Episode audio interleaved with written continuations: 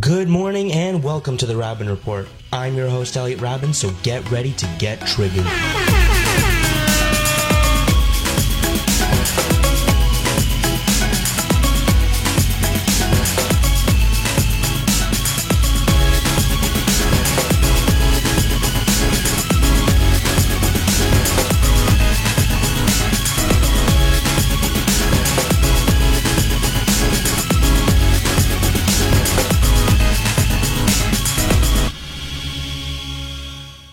Good morning and good sorry. Good evening and welcome to the Raben Reports season 6 finale. I'm your host Elliot Raben and with me is my expert panel Marshall, Daniel and Tamar. How are you guys? Good. Good. Doing well, yeah, doing good. That's awesome. And we've also got, you know, it's not just the four of us today. We've also got four very special guests in studio with us. Uh, familiar faces. We have Christina Mangiola. We have Ana Rizo. Uh, we have, uh, and last edition, Ruben Perez, as well as a new face, uh, Jessica Ranhotra. Thank you all for being here. Uh, thanks for having us. Thank you. Perfect. So, um, as per Spirit Live rules and regulations, all opinions expressed on the show are not those of Ryerson or Ryerson faculty and are only those of the individual commentators. Viewer discretion is advised. So, as mentioned, uh, it is our season six finale, and that's why we've got a big two hour show coming for you tonight at a special time. You can already tell it'll be a spicy one. Of course, it has to be. Yeah, I want some spicy food. man. Should have ate before I came here. you know, go big or go home, as they say. Uh, we've got two big contests and prizes for you to thank you for supporting us uh, thus far. Uh, the first, uh, both winners will be announced uh, tomorrow, but uh, for this uh, second prize, you got to be watching the show. Uh, and the so the first prize again is for the thirty dollar uh, Tim's or Starbucks gift card, and the uh, second prize is for a headshot session from Elliot Raben Productions, worth shit. about hundred fifty dollars. that's pretty good. Wow, I hear he's Yeah. a That's, really that's talented pretty good. photographer. Not gonna lie. Elliot, Thank you. My friends in Latin America expect you to take the photo shoot, okay? If they win. Really? They, they expect me to? Hold Yeah. on, let me get your camera. Where are Yeah, you? can we actually enter the contest? That actually sounds pretty good. You know, I, I would love that if you could. There, there's Ana. Hold on. There she is. Um, I would love that, uh, but uh, it wouldn't really be fair to our viewers. but uh, you know, if they come here, if they come here, then then we can do it. So uh, winners of that contest must reside in uh, Ontario, GTA, preferably. Uh, the Tim's or Starbucks gift card. What if they say like Sudbury? If like, Sudbury? I mean, if they want to come here, we're good. okay. Um, but You said uh, anywhere in uh, prefer. Okay, preferred. There you go. Well, they got to come to me. Right. You know what I mean? So, um, yeah. Uh, That's a good even, offer, though. That's a good offer. uh, bro, both prizes, though, you want to tune in, and even without the prizes, you want to tune in because this will be a show you do not want to miss. Uh, so let's start with our recap of the week. Uh, the first topic is the Ontario budget. Now, the Ford government has come out with their first budget, and uh, there are a lot of uh, positives and negatives with it. So let's. Uh, what does everybody think? Yeah, there's like a lot to unpack there. You know, it's like um, I think I saw a couple people where, like, lots of people from like uh like high prominent um people that worked in the private sector got fired from their positions at the city of Toronto and in the city of on- in Ontario Ministries or, or something like that. Um, some guy was like a former CEO of TD, like they were in like minister positions or something like that, but they he fired like a bunch of people there, and then it was like twenty eight point five billion dollars on infrastructure for the TTC and stuff.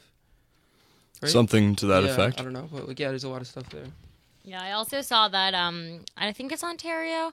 I'm pretty sure it's Ontario. They're Yeah. going to be um, that uh, universities are going to be funded based on um, what was it? Based And Based on performance. based on performance. So Oh, wow. yeah, I thought that was really interesting. That like the better performance, the more money they're going to get from the government. Wow. Um, I don't know if that's. I, I kind of see the positives of that, and I also see like the. Do you think it incentivizes people to work harder? So I think they- it incentivizes people to work harder, but I think also like getting into a university, you know, now what I mean? means more, I guess. yeah, I, I don't know. I think Okay. I, I see I see I see both sides. Well, I think it's going to work from Oh. the bottom up. You know, the students have to be performing better in order for the professors to remain employed, in order for the departments to keep their funding, in order for the universities to keep their funding. Yeah, but uh, like, what will be the KPIs in this case to measure that performance, particularly? Yeah, I actually fully agree with that because there is a different level of performance. There is like research, research. There is like professors. There is students. Students getting good grades is just like a tiny little part of it.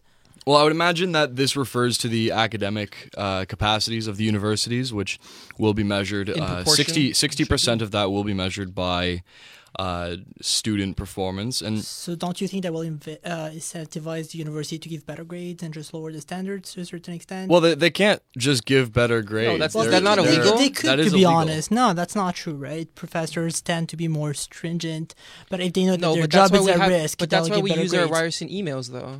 That's why they have everything on record, though. Because Prof- that way, whenever you ask for an extension, whenever something happens, you're mm-hmm. responsible. There's all the the data Okay, trails right not- there. Well, yeah, but there's no forget data about- trail. You could just mark them like easy. Yeah, exactly. I- Forget about the extension. I have extension. professors who give me really good grades. Do I think I necessarily deserve so it? no, but that's not like that's but just then 'cause it's they not. give everyone good grades. but then it's not going to incentivize. It's not going to increase the value of the university degree. It's just going to.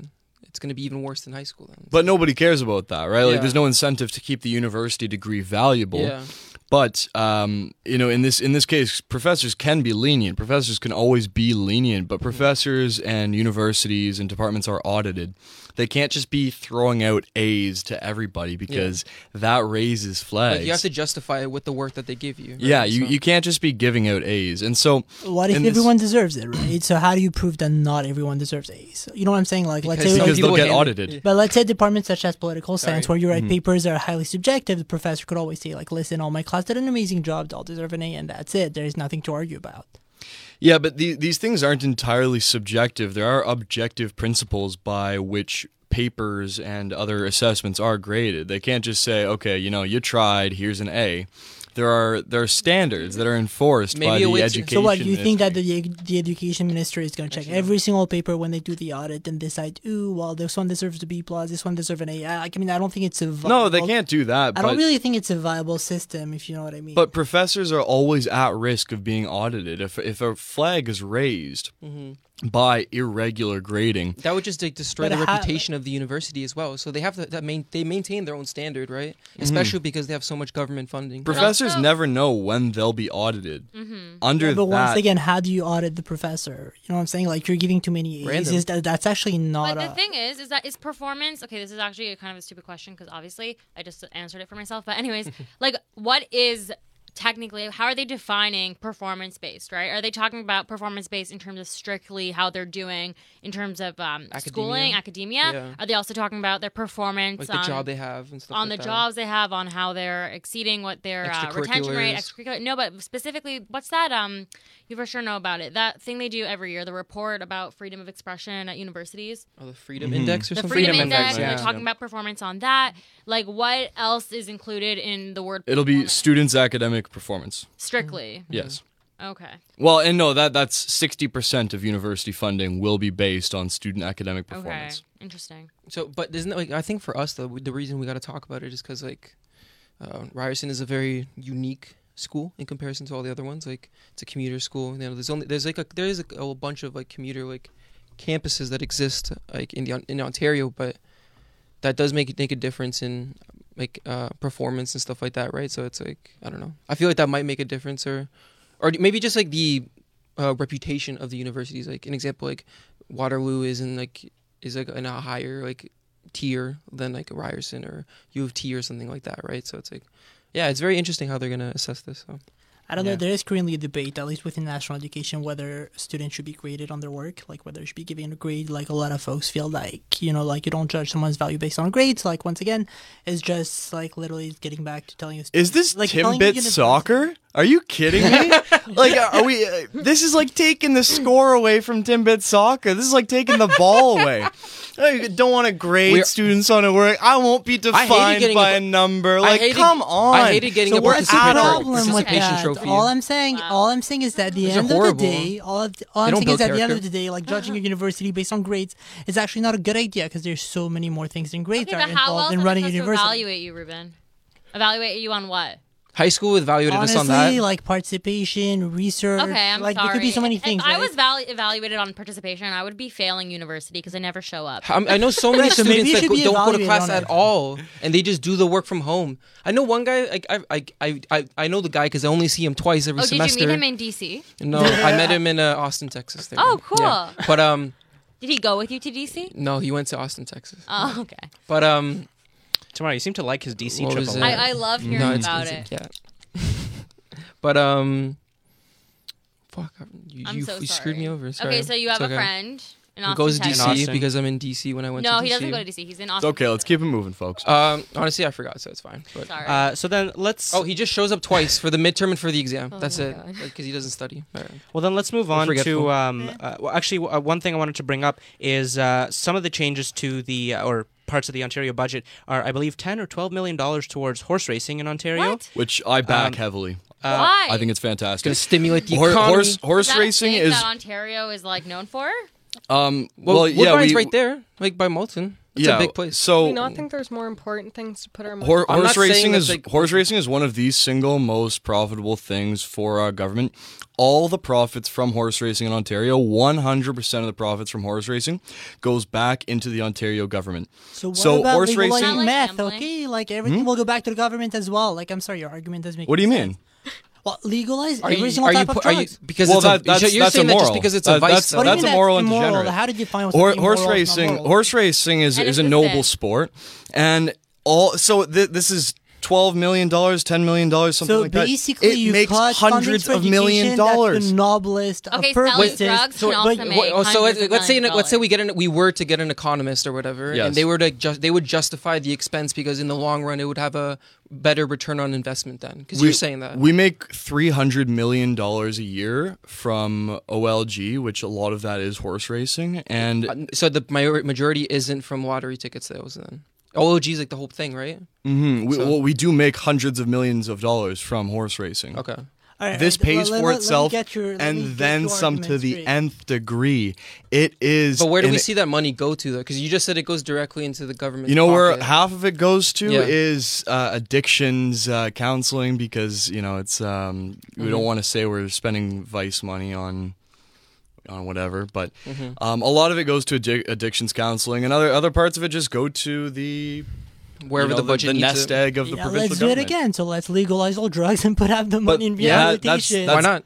That's immoral and it's what do you degenerate. mean it's immoral and How is it degenerate? any like, more same immoral than thing. Yeah, gambling? exactly. then gam- people can gamble without ruining their lives. You can't Are you smoke. thing. You could have a line Yeah, of I mean- cocaine yeah, and yeah, without how many ruining your people, life. like Same literally thing. lose their entire life. Oh to yes, of gambling course. addiction? People people get addicted to gambling, but you can't just casually smoke meth. You can't just Yes, you casually can. Of inject you black can. tar No, you- heroin into you your know, veins. there's, there's actually a stat that only one in seven people that use heroin are addicts. Yeah, okay, well that's a lot of people. One in in seven seven. is a lot of people. But you'd think it would be extrapolate that seven to how seven. many people use meth. Let's say a hundred thousand people do use meth, or sorry, heroin. What's the math on that? I don't know, but that's going to be a very large number. Forget about that. What I'm worried about is the fact that you cutting funding to education, which is at the end of the day the best investment, because you're training people that are highly, um, what's the word I'm looking for? They're highly trained. They're gonna add to the workforce, and what you're doing is you're taking this money and you're investing it into into horse racing. Like at the end of the day, even from an economist uh, perspective, it makes more sense to invest to education than to invest to horse racing. Why? It depends. It depends on how you see it. Well, in the long run, right? for It depends on the goal of the There's government. still though. massive investments into education. Do you know how cheap our education is? Do you know how much the government subsidizes our education? Our education is so, So what? cheap. This should be The government subsidized. sub- even You're even talking about Education university should tuition? Be free. Yeah. No, no, Free, don't free make it free. education. Education Don't should make be it free. Why would it be free? Why That's wouldn't it ridiculous. be Because we need education is a less right. people in university. if you Education believe- is if a you right. believe education is a right, it should be free. If you do not believe education should be a right, then it shouldn't be free. Either. Well, it's it that entirely you know what? We bastardizes should the have- meaning of a right. You know what? We should have less people in university and more people at the horse ra- horse track. That's what you're saying, basically. That's not what I'm saying. I'm saying It's we need what more you're money saying. coming Horse into track the and government. horse Those two racing. things are totally unrelated. No charge horse uh, that, racing brings so much money into the and in government. the long run, having people in university will bring even more money to the government. Actually, No, because people are I- I, leaving. disagree, Ruben, because uh, making education free also gives more budget to the university. This can increase corruptions in universities as well, internal corruption, and that also decrease the level of education. before. I mean, it really depends on what country, right? Education is free in France. When is the last time they had a corruption scandal? Like I'm just saying, right? Ah, there probably is. uh, and not as much as there's in other country. It really depends on the society. And I think in Canadian universities, if Can- if education was to be subsidized and was to be free, there wouldn't be as many scandals. So all of a sudden, all these crooked student unions would just become angels who are so financially Are responsible they about never student misappropriate unions? We're funds. talking. We're not talking about students' union to have a two and a half million dollar budget. We're talking about universities that have a 30 40 million dollar budget. People that have a career writing on it. Someone that's the president of a student union stay there for a year, a year and a half max, or two years. And if look at all the damage they can do in one year. Oh, hashtag Ryerson. That's insane. I'm sorry, they could steal hundred thousand dollars, a million dollar, whatever. It's honestly, it's terrible, but Hashtag it's Rams not as against bad. Ram, against Ram. Uh, just one last thing. I mean, this could go on forever about It horse racing, but uh, I Wasn't wanted there something point else that was added to There it? was, Yeah. and I Yeah, wanted to didn't you talk want to spend some more money on casinos or something? Uh, Uh, I mean, let's- I, let's I, continue. I want to You know what, talk let's about. close Here, here, let's- and let's open keep it moving, fellas. I want to talk about. Um, I want to talk about uh, some funny things that are in the budget. The fact that they want to redo the logo, uh, the Trillium, because according to. Doug Ford, it looks like three dudes in a hot tub. Three dudes. Um, Okay, And it's not according to Doug Ford. I'm Well, sorry. yeah, It's no, not it's- according to Doug Ford, Oh, but because but- he saw the meme and now is taking credit for Yeah. it. Wow. Well, he never took credit for it. People are attributing it to him. Yeah, yeah. It's You not him. You don't think the But license they plate are. It was a joke, But the it was a point joke. is, they are making a change to it because of and then the license plate also reasons. has the same like Tory colors, like the PC blues, right? It and they're like- actually changing the license plate uh, slogan. Yeah as well. well. Like, Yeah, they- isn't it Why? open for business or something? Uh, No. I- no, it's uh, It's from anymore. No, a Well, place it- to be or something. It like used that? to be yours to discover, and Uh, now it's going to uh, a place to grow. a place to grow. Yeah. good things. They're grow. just putting it out there when the liberal government decided to change the logo. The conservative were up at arms. Uh, were up at arms, and right now they decide that they want to change the logo as well. Yeah, I mean, personally, I don't see what the purpose is. Like, why? Yeah. I mean, why spend the money on it? Why rebrand Ontario? Right, because they have a lot of money now. They'll open their horse tra- a horse track, whatever. I, I think that a rebranding is in some ways important. I think that we're kind of washing away the What if that money- disgraceful liberal legacy um, Wow. in in a way that um, shows that a new Ontario is here. It's morning again in Ontario. And you know some changes are going to have to be to be made, and we want to represent that with our with the aesthetics of our great province. The logo is so ugly. I remember I remember sitting in a hot tub years ago with some friends and somebody said, "Hey, we look like the Ontario logo." And I was like, "What do you mean?" And then he pulls it up on his phone and I haven't been able to unsee it since and this was like 6 or 7 years ago. Uh, let me just put it that way: if the liberal government was in power, they were saying we need to change the logo. The logo, you would be saying that it's a waste of money. It depends Yeah, what yeah, they I were thi- doing. Uh, I, Uh, I- you would I be saying it's a waste of money. I think you're think- a bit biased. I'm, I'm Conserv- absolutely conservative government is fine. No, like I, I'm. I'm absolutely very bipartisan, and uh, I can accept a good thing from a government when a government does a good thing. It just so happens that the liberals did so few good things. If they made a logo that looked good and represented our province well, which they didn't, they did the opposite of that. Yeah, remember the the argument was not that the logo was Yeah, not, the OCS logo. Yeah, it was awful. Um, if if they made a logo that was good, I would be pleased with it. but uh, and they spent thousands, Eh, thousands, it's kind of a hundreds waste thousands Had of they money, to hired be me to do it for them, it would have been good, but they didn't, so everyone lost out. Specifically me. Yeah, you would have got a hundred six figures right there. Nice. Uh, so let's move on then um, to our next uh, weekly update, which is about uh, very briefly Pete uh, Buttigieg, and he is Buttigieg. a Buttigieg. Buttigieg, Buttigieg. sorry, uh, Buttigieg, and think he think is boot and then judge judge. Buttigieg. Buttigieg. Um, so he is a Democratic. Uh, he he's the mayor of uh, city. What what city? South- South, South Bend, Bend. South Bend, Indiana. Indiana, and he is. It's actually where uh, Notre he is Dame is, like expected the to university. Yeah. um, we're actually going to talk about Notre Dame, but uh, he is uh, expected to announce his candidacy for uh, the 2020 election, and he is actually making waves. Uh, if he wins, he would be the first uh, openly gay president. He would be the first, uh, not the, I don't think first, but he has served in the military. Yep. Um, As a reserve he- officer for the Marines. Yeah. Yep. So he is making waves, and if he gets the nomination, he Maybe will not be Marines. tough competition for Trump. Mhm. Thoughts? Uh, Just actually, I want to go straight to you uh, because you mentioned uh, some recordings that were coming out, right? Yeah, no, I just saw uh, some article that was like there are some there's a judge that's deciding whether he wants to release these five tapes that were recorded in secret and apparently it has to do with some scandal where he demoted an African American police uh, officer. From Buttigieg. Okay. Yeah. Okay. And so I just briefly saw that. I'm not Did- sure was that like a like a mainstream media already picked it up, or was it something like on the like Twitter sphere or something? Like I know they're Um, pretty accurate. They're pretty quick at getting information like that. So Yeah, like the news broke about like 10 hours ago, I think. Oh, wow. Um, I and they still haven't, like, the tapes haven't been released yet. hmm It's just people are bringing up, like, oh, um, is this sketchy that he's trying to cover it up? And it's it's quite interesting that this is coming up because I feel like anytime there's somebody who has potential to win, a scandal comes out. You know what I mean? Well, everyone And- has Honestly, it's better skeletons like in their that. Closet. it's better with that. Well, that's the thing. You, I thought personally that I thought that he didn't really have any skeletons because, like, you know, he came on Ellen Doesn't and and I guess, but he came on Ellen and, and they they uh, she talked about him and he talked about himself, but his strategy is not bashing Trump. It's more talking about the positives of the Democratic Party. And I think if he gets nominated and they use that strategy, it's going to work really well for them. Because right now, the Democratic strategy seems to be look what Trump did that's really bad, we can do better. Mm. As opposed to Pete's strategy, which will most likely be let's not focus on you know what's happening now let's just focus on the future thoughts I, I think he's well. He's he's copying Andrew Yang's homework, and it's really upsetting to me.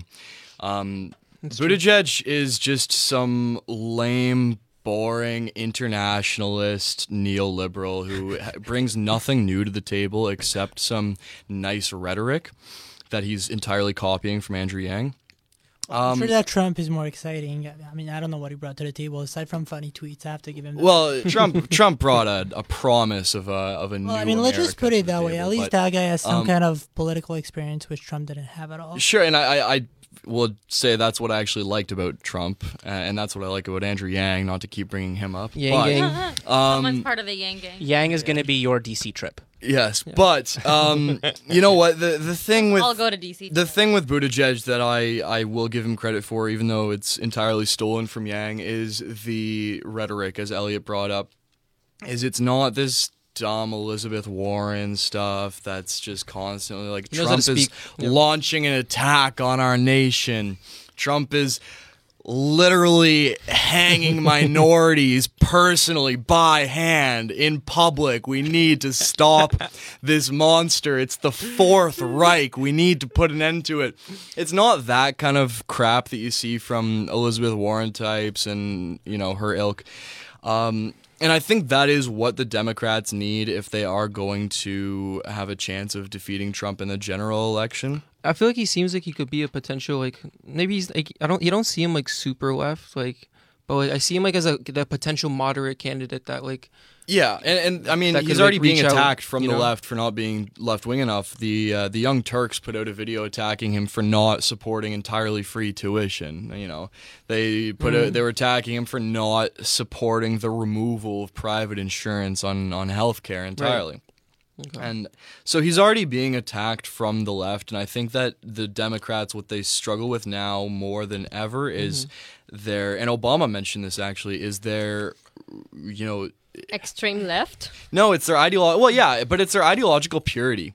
It's the need to fit into this, you know, box. isn't Trudeau done similar things though? Like, Trudeau is very like- much like that. like as if well. like if you are like at any like I think someone corrected me today saying that at least like one person in the Liberal Party is anti-abortion, but um I think that was one policy or something similar. Mm-hmm. so like Trudeau does have a policy. If you are not pro-choice, you cannot sit in the Liberal caucus. That's. However, as you said, it is hypocritical because that is not applied equally, yeah, uh, it's which like, is as much as I I'll think say. it's also it's a law now if you want to work um you know the the summer grants program yeah. in order to receive that funding you need to sign off saying that you are pro-choice as well Mm-hmm. like uh, organizations Yeah, I remember. Wow. Yeah. um, well Well, then you know what? Honestly, it's not that bad to just define some kind of uh, basic ideological line to like a party.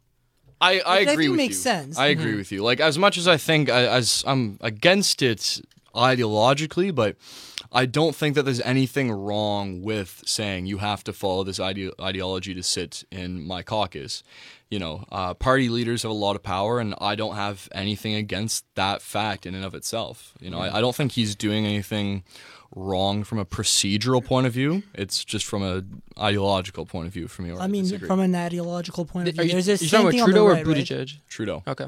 But I don't want to. We don't want to get too off topic. Yeah, Yeah. I mean, like, I Um, think so I think can get to our Buttigieg is like topic. he's like the next like uh, stepping stone to a more progressive Democrat stuff that, Yeah. that that has a more progressive identity than a more democratic identity, and that that progressive identity is going to be very in line with lots of like socialist policies, And then and that's like what I think that's a good like a few, like I'm not making a prediction, but like we were we're kind of seeing like a slow wave of that happening, you know. and he's definitely he's definitely one to watch, just like Andrew Yang. But uh, moving on to our last uh, weekly update before we get to our main topic, uh, sadly, uh, Notre Dame de Paris uh, partly went up in Well, I love today. how you say that with a French accent. Oh, merci beaucoup, mais je Mais parle avec français. plaisir, mon ami. Uh, um, uh, we'll talk Resident after the show. Uh, but uh, Frank wait, it, it's so sad. You know what I mean? Like to, Mhm. to see, Mhm. you know, it it, it uh, was built uh, in 1260 A.D.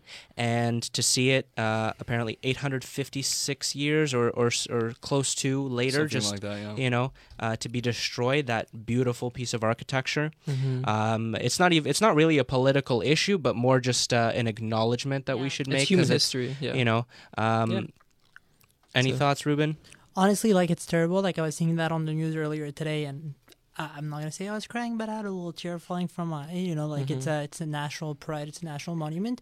But as I was saying earlier, like for like, granted it's terrible, but also it's an opportunity for French to for France to rebuild rebuild itself. Like at the end of the day, it's gonna create a lot of job, and it's always a good thing. as like a especially in that symbolic kind of- thing too, Yeah. right? Yeah. Yeah, like to rebuild the the cathedral. You mean? Exactly. Yeah, yeah, yeah. Yeah, it's gonna create thousands of jobs, and you know what? In the current political climate, it's not a bad thing. Mhm. Yeah, Yeah. But Ruben, as a French citizen, how does that make you feel? Do you? Yeah. Good one. Good. qu- I was, Well, I honestly, it makes there. me feel happy that my compatriots, I guess, will have jobs. Yeah, that's good. They mean, just it try to makes see me- more it just- positively into Yeah, it. you know? exactly. Yeah. I mean, there was al- there was also a. St- oh, go ahead. Yeah. Uh, actually, something that brings me like kind of attention to it is that it was said that it was an accident, but at the same time, I was as I was mentioning to you, there has been an increase of vandalizing Catholic churches Yeah, I was gonna bring that up. Right. So it's like twenty five percent of increase compared to last year. And I find very ironic that this happened in the beginning of the Eastern Mm. season for Catholics. So Yeah. you know that kind of makes me Right, think like, but what doesn't hmm. happen doesn't happen in Paris itself. It usually happens in province. It's way smaller church. Like what we're talking about, Notre Dame de Paris is one of the biggest church in France, if not the biggest church in France. It's like literally a national monument. So I don't think anyone would be stupid. Mm-hmm. I think they said something that 13 million people view it every year. They go to see Exactly. it. It's insane. Yeah. I mean, I, I don't want. It's to, not only a religious symbol; it's also like a landmark. It's Yeah. a Parisian landmark. I don't think Yeah, anyone would be stupid enough to attack it. Yeah. Like I- that would literally create like another civil war in France. I don't want to, you know, deny that it was an accident because accidents happen, of course, but I do think that we do have to consider the fact that there has been all these church desecrations and these church burnings. Well, not burning, desecration, and vandalized. It's a bit different. The, Well, the- no, there there was one lit on the fire just last week. The accident theory is much more likely. Like we're talking about a church.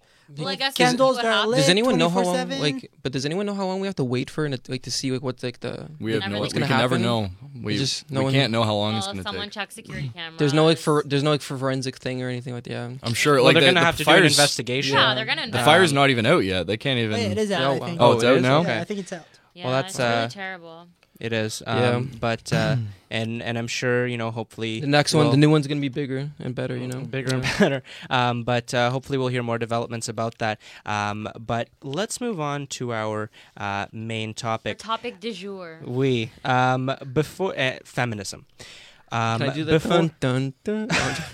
uh, before I go into my little introduction, something I wanted to do off the top of the show Yeah. uh, was I wanted our guests to reintroduce themselves for our audience. Uh, so, Christina, let's start with you. Um, so you, you want to know what I identify as? No, that what you're just you. Uh, just you. Oh, okay. Well, Who I'm, are you? I'm Christina. I um, am about to graduate from Mac in Political Science and Communication Studies. I've got about a week left, um, and then I'm done and into the real world. So, bittersweet moment in my life right now. Are you, ha- are you excited? Are you happy? Uh, So, I'm like, done? I'm happy to be done, but I'm sad to be leaving that part of my life Mm. behind. Mm-hmm. Fair. I get that. Um, and fun fact about Christina, you actually have the most guest appearances on the Raben Report, a total of four today. Yeah, thank you. Uh, you just seem so unenthusiastic. You're just like, okay. Uh, Really but cool. I always Uh, beef people when I'm on, so I'm not. the- I'm not sure how. That's why how we love having you on. That's why I'm really Um, excited to have you on today because usually I'm the one who insults everyone. Okay, Yeah. well that's That's good. good. Um, and now let's go to Ruben. All right, so my name is Ruben. My pronouns are he, him, and I'm currently the equity and campaign organizer at the Ryerson Student Union. Uh, I graduated from Concordia University in political science and Judaic studies. I also hold a rabbinical degree, and yeah, I love being on this show. It's always a lot of fun. Beautiful. And now let's move on to Ana. Well, I'm Ana Rizo. I've been here once, I think. Yeah. Yep. And I'm originally from Venezuela. I graduated from law school. I have been to the real world since 2014, which makes me feel old. But, anyways, glad to be here. Amazing, and uh, definitely helps to have a lawyer here uh, for our sake. Um, Especially if things get really spicy tonight. oh yeah, oh yeah, and they will. And lastly, Slander. we have a brand new face, uh, Jessica. Thank you for being here. Tell us about yourself. What's up? Uh, I'm Jessica. I'm in media production. Um, I feel like, oh my God, Elliot, you surprised me with this whole show. So I I host two other shows on Spirit Live. One is an improv comedy show, and the other is about conspiracy theories. So this is very different, but I'm really happy to be on. I'm glad that I, uh, sur- I'm glad that you agreed to the surprise, because uh, I literally asked you, I think, the day before. You right? asked me Yeah. at work. I I was did- like in between making ice creams. You're like, oh, you want to be on my show? Sure. I find out what it's about today. I feel like that happens a lot on this show. Just dropped we get a lot of impromptu Yeah. guests, but thank you so much for uh, thanks being for being here. Yeah, of course, man. Yeah, and so um, definitely very happy to have all of you here uh, with differing points uh, of view. Wait, so we don't get to introduce ourselves? Oh, I think I think the people know who we are. I think, yeah. People want to know. I, I really just want the spotlight to tell everyone one that I burnt my face with the curling iron, Mm. and two, I really want to That's tell your everyone DC. that I know, go. right? That's my. Which I literally said.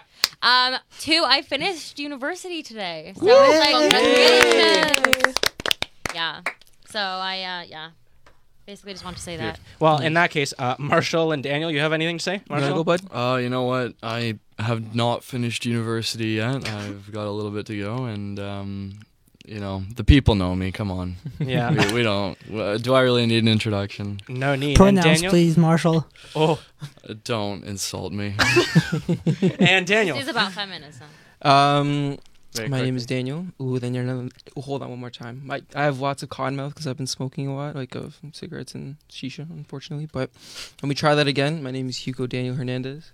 Um, I am not gonna graduate right now, but that's okay because I'm trying to find myself, like a, any like a Instagram model would say on their caption. You know, like on a uh, behind the beach like this. Yeah. But besides that, what else can I say? Um, I want to get back into music, and then I want to start doing like some blogging stuff with this uh, website called the Soundtrack. I want to do that again. I was supposed to do one about the Tory Lanez concert that happened with the RSU, but all that shit happened, so I'm like, Mhm. mm, maybe not. Fair. Um, what else do I got to do? Are you heading to DC anytime soon? Um, I actually want to go visit like a friend that I made. Yeah, and so Yeah. yeah, Are you she's gonna from play Chicago. Pokemon? Yeah, she's from Chicago. So yeah, she's cool. And uh, of course, uh, uh, last but hopefully not least, I'm Elliot. Uh, as any as everybody hopefully knows, I put the Raben in the Raben Report, uh, and uh, been doing it for three years, season six. Uh, and tonight is our season six finale. Hopefully, uh, you like the show that we have planned. So, let me get into my classic introduction now. Our main topic: feminism. The Oxford Dictionary defines feminism as the belief and aim that women should have the, the same rights and opportunities as men. Uh, feminism's origins date back to the uh, 1830s and span to the early 1900s, in which women fought for the right to vote. That was known as the first wave of feminism. The second wave of feminism focused on equal rights in the workplace and removing gender based discrimination. Today's feminism is known as uh, the third or even fourth wave. The difference now and then is that today there is far more debate uh, about the importance of feminism. Women and men have been split on whether women have achieved equality to the utmost ability or if there's a lot more work to do uh, than ever. We asked our viewers if they thought that feminism today has improved or regressed, and the results will be revealed shortly. But for now, I want to make it clear that this will be an especially sensitive show, but, nonetheless, but nonetheless a discussion worth having. We have done our best to create a balanced panel, and we hope you can appreciate our efforts. Uh, the goal here is to have a productive dialogue with all eight of us have, having differing points of view, and we encourage everyone at home watching to share your thoughts as well to have them re- read live on air. It's late, my bad. Uh, so let's begin. Who here, right off the bat, identifies as a feminist. So let's do our room first. Oh, we're going through each person. Just- just put Raise your hand up. Yeah, if raise you're your a hand. feminist. I'm Yeah. a proud feminist. Okay, beautiful. And let's go to the uh, other room. Jess, hand up or no? No, I'm gonna keep it like halfway. I'm Okay. keep it like Elbows this. up. Yeah. Uh, Ruben, Both hands up. both hands nice. up. Thanks, That- bro. Wow. That's my husband. and uh, Ana, Just down. Down. Okay, and of course, Like lastly, you throw Christina. to the ground. My hands up. I have some. I have. s- I'm in the middle a bit, but I. I definitely would say I'm more hands up.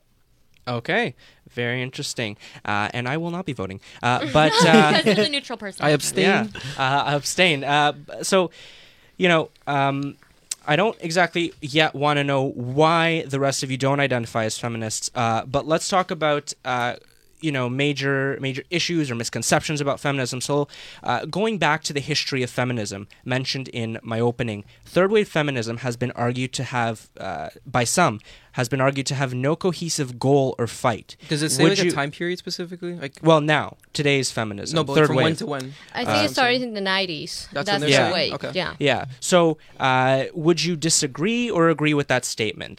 Sorry, say that the third wave Yeah. is like is like There's, BS? it's been argued that there is no cohesive goal or fight of third wave feminism. Like you look at first wave, and that was for the right to vote. Yeah. Second wave was for the right uh, of to remove gender-based discrimination in uh, the workplace. Yeah. Who wants do you to mind, take do you it? mind if I take that real quick? You, yeah, go ahead. Um, I think it's a it's a it's evolved. I think it's like they've branched off into different types of feminists and stuff like that. We have like um, Marxist feminists, um, um, like There's racialized different feminists and stuff like that. It's lots of expansion into the the topic of discussion. Um, there's like certain like feminists that like branched off like radical feminists that um, don't recognize uh, trans women like trans men or women at all or like there's there's very different polarizing views and it's all like very quickly over these last five years I think has started to branch out with uh, LGBT issues coming up into the mainstream now so and adding on to that as well, I think that part of I don't I don't know if it's a goal because it's kind of I don't know something that they're always working with. Uh, third wave feminism, I believe, came about as a as a way to kind of go for the, all those things and make up for all the issues that were not looked at in second wave feminism. I feminism. feel like it was also a response to like a Yeah. war and stuff like that specifically because Yeah. like I'm like I'm like the only reason why like, I'll be somewhat well versed in this I'm sorry I, I but it's like um I just like I have I'm taking this course right now called Women War and Peace and stuff like that and it's really focusing on like everything that happened like post like World War II and like once women entered the workforce and like like it affects like and how like we've like maintained some like I wouldn't say like a complete patriarchy, but we still have some elements of the patriarchy and how it's evolved into society now, Yeah. and like how gender roles are um, going against the traditional gender roles from before the like 49 and 45. You know, like so. Yeah, it's, Mm-hmm. But I think if we're lot. talking about it in terms of like um organized waves Mm-hmm. of third wave feminism, I do kind of see that it doesn't have a cohesive goal. Like you were saying at, at the beginning, there's a lot of different, you know, Mm-hmm. there's no consensus. right now. Exactly. Yeah. Whereas second wave feminism was for a specific goal, and whereas first wave feminism was for a specific goal, you know, for women's suffrage and for uh, voting. Well, for white women specifically, though. So, yeah. Right. So I'm saying Yeah, it's like that. I, Yeah. Well, but that, we're gonna- we're gonna get into it's that. We'll get interesting, into those details, but We really is- see Well, it. Yeah. actually, They- there are goals for the third wave. One of those goals has been pretty much abortion rights, like reproductive rights. Have been, they're- like- they do have goals, but they're not cohesive goals. It's not like you're a third wave feminist if.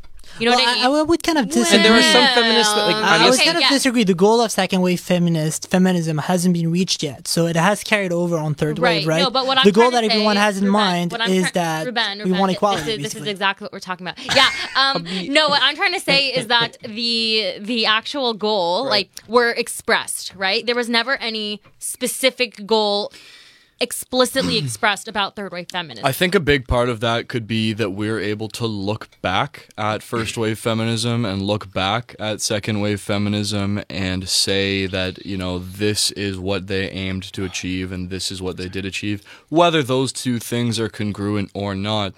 Um, being in the midst of third wave feminism, I think, makes it harder to define. yeah. Um, I, I think when you're in the middle of a movement, it's mm. always harder to see Conceptualize, the nuances and the kind of whole shape of a movement until it's in the past. Yeah, you I would can- tend to agree with that. yeah, I would agree as well. That's good. Yeah. Who's we? Why do you keep saying we, Ruben? did I say we? we? Yeah, you said we twice now. I would. Oh, say, did it? Hmm? We or we or Said we I oh, or would yes. yeah, yeah. In French, French, France. What? In, fr- yeah, is that not what Oh, you're I, saying? might- I might have misheard you. Oh. No, I Oh, think you we means misheard yes. me. Guys, can Yeah. I just bring up one of the comments real quick? What's up? Sure. So someone says, ask the feminists if they enjoy a beta man. Ask them if they know what is the natural role Good of old men Pierre. and Why women in can't I a see these relationship. comments? Wait, why can't I see What? this comment? You have read that. I don't see So- this comment anywhere. Oh this my like god. just sh- this just showed up, and then he Yeah, says, I see I it. think that if um, the alpha male culture and the natural process of seduction begin to spread, feminists would lose many followers. No one can deny its nature, men and women. Okay, so um, So, uh, Pierre, do you disagree with homosexuality then? Uh, if you if you really I are mean, listening right now, I mean, let's stick to to, to No, feminism. Yeah. but yeah, we, we don't have to. We don't have to question Pierre. We can. We can I'm answer his saying is, questions. like, I we don't wish have I to could question see the the the audience. comment. Can I see it on someone else's? I disagree need to with the comment. That's able what I'm saying. I disagree with the comment. That's Well, why. Yeah, the I was actually going to like the reason why I asked that question, I made such a ridiculous question. It's because it's such a ridiculous statement. Yeah. From what I'm that's- hearing. That's the thing. It's this. Okay. Um, First, you have to concede that that exists. Okay, first of all, what's a, what's interrupt. a but- beta man? Sorry. a beta, beta man is just like someone. So an alpha male will be like a man who takes control. He's the leader. Uh, whereas like a beta man would be the opposite of that. Mm-hmm. Okay. Yeah, but everyone has different type of personalities. Like, I mean, I don't think it's fair to categorize men by their ability to take control. But I think and in that's terms of another that- thing that feminism should be, you know, looking at is like we're if we're trying to get away from categor- categorizing women, why are we putting men into these like roles of alpha and beta like Well, I have Well, to I don't admit that I don't like beta man, so Well, I think I can look at a guy and go, "Yeah, that's pretty beta." Yeah, mean, but I Well, I think think that's I- that's un that's unfair to say because like I I don't maybe I hey, don't here's know the how thing. to Here's the thing. I, no, I- you know what? There's that unfair expectation of men. Like you often hear someone saying to their their kids, like, "Oh, be a man," but you never hear anyone saying to their kid, "Be a woman." Aside from like, and they should. Whoa, what do you mean? You, you compliment. hear They people say be do it ladylike like all the that. time. but Well, ladylike doesn't mean be a woman. Yeah, you know what I'm doesn't mean the saying? same It's totally different. No, Come on. There you is mean that unfair different. expectation of men that they should always what- take control. Okay, What one, is- one what at a time. okay, Okay, what okay, is the okay, okay, I'm gonna I'm gonna pause things one at a time, please. What is the distinction between someone who's a woman and someone who's ladylike then? I What don't you mean? No, no. What I was saying to Marshall in Yeah. response is that it means something different when someone says to a guy, "Be a man," Yeah. versus when you tell a woman to be ladylike. Well, What's you the can- when you're difference? if- telling a guy yeah. to be a man, you're telling him, "Man up, be strong, like come on, Yeah. like you know, be what Don't have society- emotions. Exactly, have emotions." Whereas be ladylike, you're telling this woman because she's not, you know. Within a specific framework, you have to act like the way society's telling Yeah, you that women exactly. have to act. So it is totally different. I'm, I'm not I fully agree, You and a just- you woman is not that- defined by her one is, ladylike one is in a positive kind of. Eh, I don't really. What do you mean? Be a man. I don't No, think- you're right. I don't Yeah, think I am do right. believe the part of Yeah, being you are right. I feminine don't involves being Well, I I'm think- too tired ladylike. right now. Well, No, I would say that there's a lot of things about me that are not ladylike, and I'm sure people who have watched this show can see that. But I, and I don't think that defines whether like my level of femininity. Like I, I would am, say the same thing for I am, a myself. like, I am yeah. fully a girl, and like, you know, I'm as feminine as I can be, but and like, But the- you're very feminine. I yeah, uh, my Yeah. appearance wise, but there's a lot of things I do that some people would tell me, you know, like that's not very ladylike of you. Like, Yeah, the way that I curse, the things that I talk about, I'm true. very, I like, Yeah. I have no filter, and a lot of people have a problem with that because it's not ladylike and We it's don't. like too. That's there- yeah. Yeah, Well, because you guys are different, but I mean, in general, like I don't want to be. De- I don't want someone to say you're this level of like you're you're this much of a woman because of the way that you act. It's the same thing with a man. You're still a man if you're a man. Exactly. Like I want to say it with like two points for me because it's like like I've like I've if I tell people sometimes that you get your like eyebrows done or something like that, that's like they see it like as a guy it's like bad I guess sometimes, but I don't think so. But Do you get your eyebrows done? uh, I've, I, I used to, I did wax a couple times. Okay, because and I was like, gonna say Friday. they're- I haven't they're done it in a while. nicely I haven't done it. look It's, nice. it's, I haven't done it in a while. But Well, I think the the, the But- concept of sorry, go ahead. the bigger thing was though like when like I've gone to like a this music festival called Veld before like it's been like I've been like twice. And like last year it was a great time and pretty much everyone's like half naked or something like that right? So I just got like a shirt on and like some bandanas and some shorts on like good time right? Okay. and for me like I've like, getting out of my comfort zone it's really sometimes it's hard and I want to do it. And so like an example like I went with um with a with a friend of mine and two of her friends and we and like they're putting glitter on them the whole time and stuff like that. And I'm like oh like I've never really done that before. Like I'll try it and I'm like just because it's like just to experiment because it's like but the thing was like when I went to the festival and like the guy's like checking me in he's like hey like why are you wearing like a glitter? I'm like dude look at everyone else who's wearing the everyone's wearing like the most ridiculous clothes possible. Like why do you care? Why does that define my mask why does that define me as a man if i want to do something like that? Or i have a friend who like, paints his fingernails and he's a guy Yeah. like what, does that really matter anymore i saw it like when I, and i noticed and that's it and i dropped it i'm like oh that's cool man nice Well, I wanted who- to. why is that I- so I- I- important you know I, want to go back to the idea of uh, beta male versus alpha male because Okay. this relates to the idea of toxic masculinity, which is a big topic uh, that's also uh, It's a whole been, within that's also uh, a big issue within you know the feminist movement. But y- you know. How toxic is toxic masculinity? Where do we draw the line? Because in some cases, I think, uh, and this is my personal view coming in, I think that the the connotations of of being a man or being ladylike, I think they're important.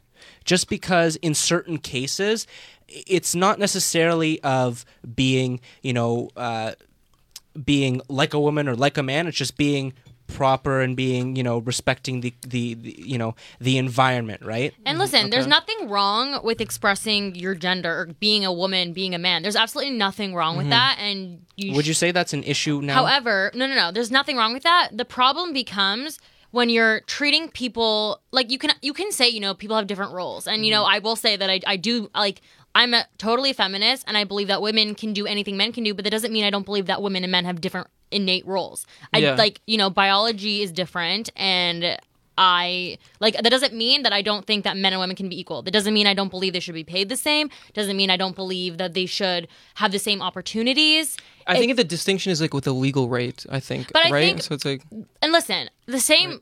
I want to like express something very important that people Mm-hmm. don't recognize is that to me, feminism is yes, it's called feminism, which you know relates more to women. Mm-hmm. It's about equality for all genders. It's not specifically for women. More specifically, you know, it is associated with women because they were the ones who started the movement, and you know, it was focused on specifically women's rights. But it's important. To they were also the one that suffered the most, right? yeah, yeah, of course. I, that's what we were saying. But I'm, the thing is now is that saying people are like, yeah, feminists. They all like, you know, it's all about yeah. So like, uh, shout out to my uncle watching right now, Jerome, saying that women are in the kitchen. Um, this is what you know, like. Right. When people think, oh yeah, feminists, you know, they just want to like burn their bras and they want, you know, men to be nothing and they hate men. Like, no, I'm a feminist. I'm married to a man, Mm-hmm. and you know what I mean. Like, But wouldn't you say there are a lot of people who are like that? Because That's what there, I wanted there to say. maybe there are, and I don't agree with that kind of because feminism. there because I was going to ask. Uh, I mean, today there's a sort of negative connotation associated with feminists, and uh, they are often you know considered so angry. You know, why is that? Well, the reason why we see it that way is because there's those social expectations surrounding the role of men and the role of women, right? We see women that burns their bra as angry, but we don't realize that they're just expressing themselves. And at the end of the day, we're upset because they're not ladylike, but at the end of the day, they're just expressing their nature and what they but want if to they're express. but if they're expressing like you know all men are scum, They're- like if a man is upset, like no one's gonna tell him anything, right? Like the only thing you're gonna tell him is chill out, dude, relax. But when a woman is, is that upset, a good thing? Oh, When a woman can is get upset. No, I fully agree, right? too. But Not when a woman is feminism. upset, like society has a has a tendency to make a big deal out of it, and that's based on social expectation. that depends What do you the mean? Women cry all the time. It's, we don't It's make not a a big matter deal of out of that. crying. I think I think there there needs to be a distinction made between the fact that like feminism and radical feminism are two different mm-hmm. things. Like I would say Exactly. people mm-hmm. that are you know inciting like violence and hate hate towards men and just are evil spirited like that is that is not what feminism should be and unfortunately that's what it's being associated Would, with would you say that that is exactly what you know is is taking over the third wave? Well, see, the, the one thing I have an issue with is like feminism. So let's say third wave started in the 90s. Mm-hmm. Like I I agree like that's 29 years ago, 1990. So like I totally can say that 29 years ago there's probably things that were like uh, that needed to be changed. So I would kind of address feminism now more as like fourth wave, only because I do think there was I a was purpose. that up too, yeah. yeah, I, I do think there was a purpose at one point when it first started.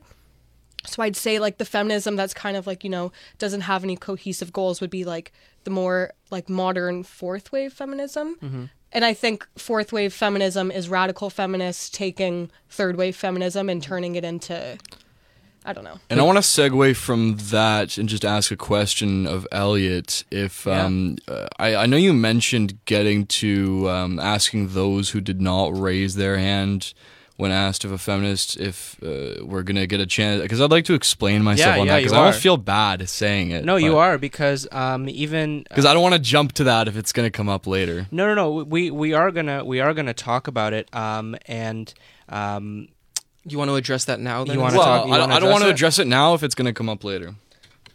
There I mean, are I feel like in questions coming conver- in the chat as well, guys. Yeah, we see. We're talking Do about. we have any? Let's see. Well, we're talking about let's concepts just- of I mean- toxic masculinity. I, I mean, like I calling wanna, someone let's- beta is a negative way, or calling someone why? alpha is a negative Whoa, way. hold I've on. never heard that. Hold on, hold on. negative. Elliot. It's like- Elliot? Oh, Yeah. my bad, my bad. Um, I want to uh, go back to the idea of equality and and roles that Tamar you brought up. Is there, and this is kind of going into the future of feminism, which is you know a little later in the show, but we can talk about it now. Uh, is there really a point in which men and women will be fully equal? Because when you talk about the roles, uh, aren't don't both genders have certain strengths and weaknesses that will never like there's no such a way that they're going to be completely equal or you know what what's your stance on that Wait, I can, Different does not mean unequal.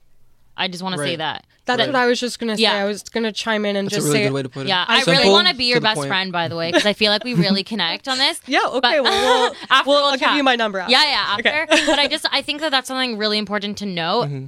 is that just because you know you are different and you know you're better, like forget the, the men and women right now. Right now, okay, if if in RTA, right.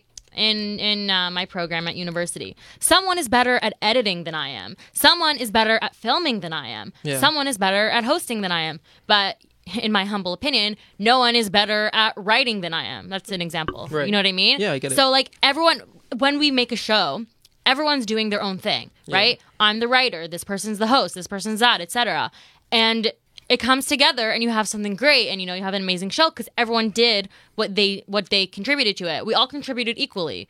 At the end of the day like the same thing applies to men women you know trans people when it comes to to uh, gender roles and that kind of thing is that it doesn't matter if you're not all doing the same thing. As long as you're all treated equally with equal respect that's all that matters because And everyone equal opportunity. Yeah, exactly. exactly. having equal opportunities telling someone you can't do this because you're a woman i mean i don't know how many things like that happen nowadays explicitly and i mean personally i've never come into that i've never come into that situation um those kind of things i, I think like that's not right but you know saying that you know men and women and trans people are different is a totally different you know Argument. Yeah. Yeah. Yeah, but uh, for example, what do you think about when people say like, "Oh, there are not enough women in technology. Therefore, in order to get women in technology, we need to create quotas. So we push women into technology. But when you look at other careers, there are also the other case around. Like there are a lot of women in certain careers and not a lot of men. Because we've we've socialized women to believe that they can't do these certain jobs and stuff like that. no, we- but how have what we? if you are It's actually just, like, pushing the way that- women? there there is there not certain jobs or not like there's one thing that in my feminist class that we talk about is like almost everything you can think of is gendered to some degree. Mm-hmm. Yeah, but Look, don't you literally- think that is gender for certain reasons, for certain traits, for certain personality types? Right. And I think that everything is gendered, and that's fine and good.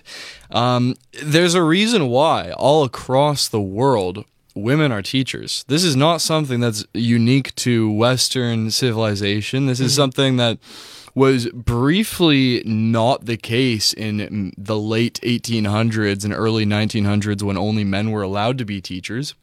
Well, But- that's also socialized to a certain extent. Like, if you don't mind me interrupting, like when women started having access to, I guess, the workforce, um, the patriarchate, whatever how you call it, men deemed women only good enough to take care of children and to be teachers. So that also, that particular job, that field has been. No, has It's like a limiting- Ruben. it's limiting, I isn't will it? tell you because of my example. When I was in high school and I finished high school, I was 100% sure I was going to get into engineering. But I went to law school. I don't believe law is like teaching at all in a certain extent. Yet, And I was just responding to Marshall saying that Yeah. there's there's a huge amount of women that goes into teaching. But what, what I was answering to a certain extent is that that's whole, that's also been socialized to a certain extent, right? Women have been pushed have been pushed to have certain job because society has been organizing it that way. We've To- organized these traditional Why- gender Well, roles Well, I into do our we also, I it society. that also just, I just want to add to that That's a good though, point, yeah. like. I, I do think that women have been socialized to do certain things more than others, Mm-hmm. but I, I do want to kind of address the fact that naturally when, when we talk about like natural instincts, women are are better caregivers. And I'm not saying that men can't be good caregivers. I'm saying that naturally women are more inclined to be like they're gen they're more gentle, they're like Mm-hmm. um and that's that's nature. That's not even me Yeah, having and it's a generalization. Yeah, but I would push the argument a little further, for their- right? Like, Right, where yeah, does yeah. But natural, where does this natural instinct come from, right? Right, Well, I would say that leaves natural room for there to be exceptions to a rule, right? Yeah, yeah, but I think I think that uh, what what I'm saying is it, it, it's natural based on the fact that like women are you know th- their their sex is to to bear children and to and and I'm not and I'm not saying that this isn't have some aspect of socialization because I definitely agree with that but I look at even like uh, my own parents and my mom is a teacher and I genuinely think that she is the right like the she should be a teacher.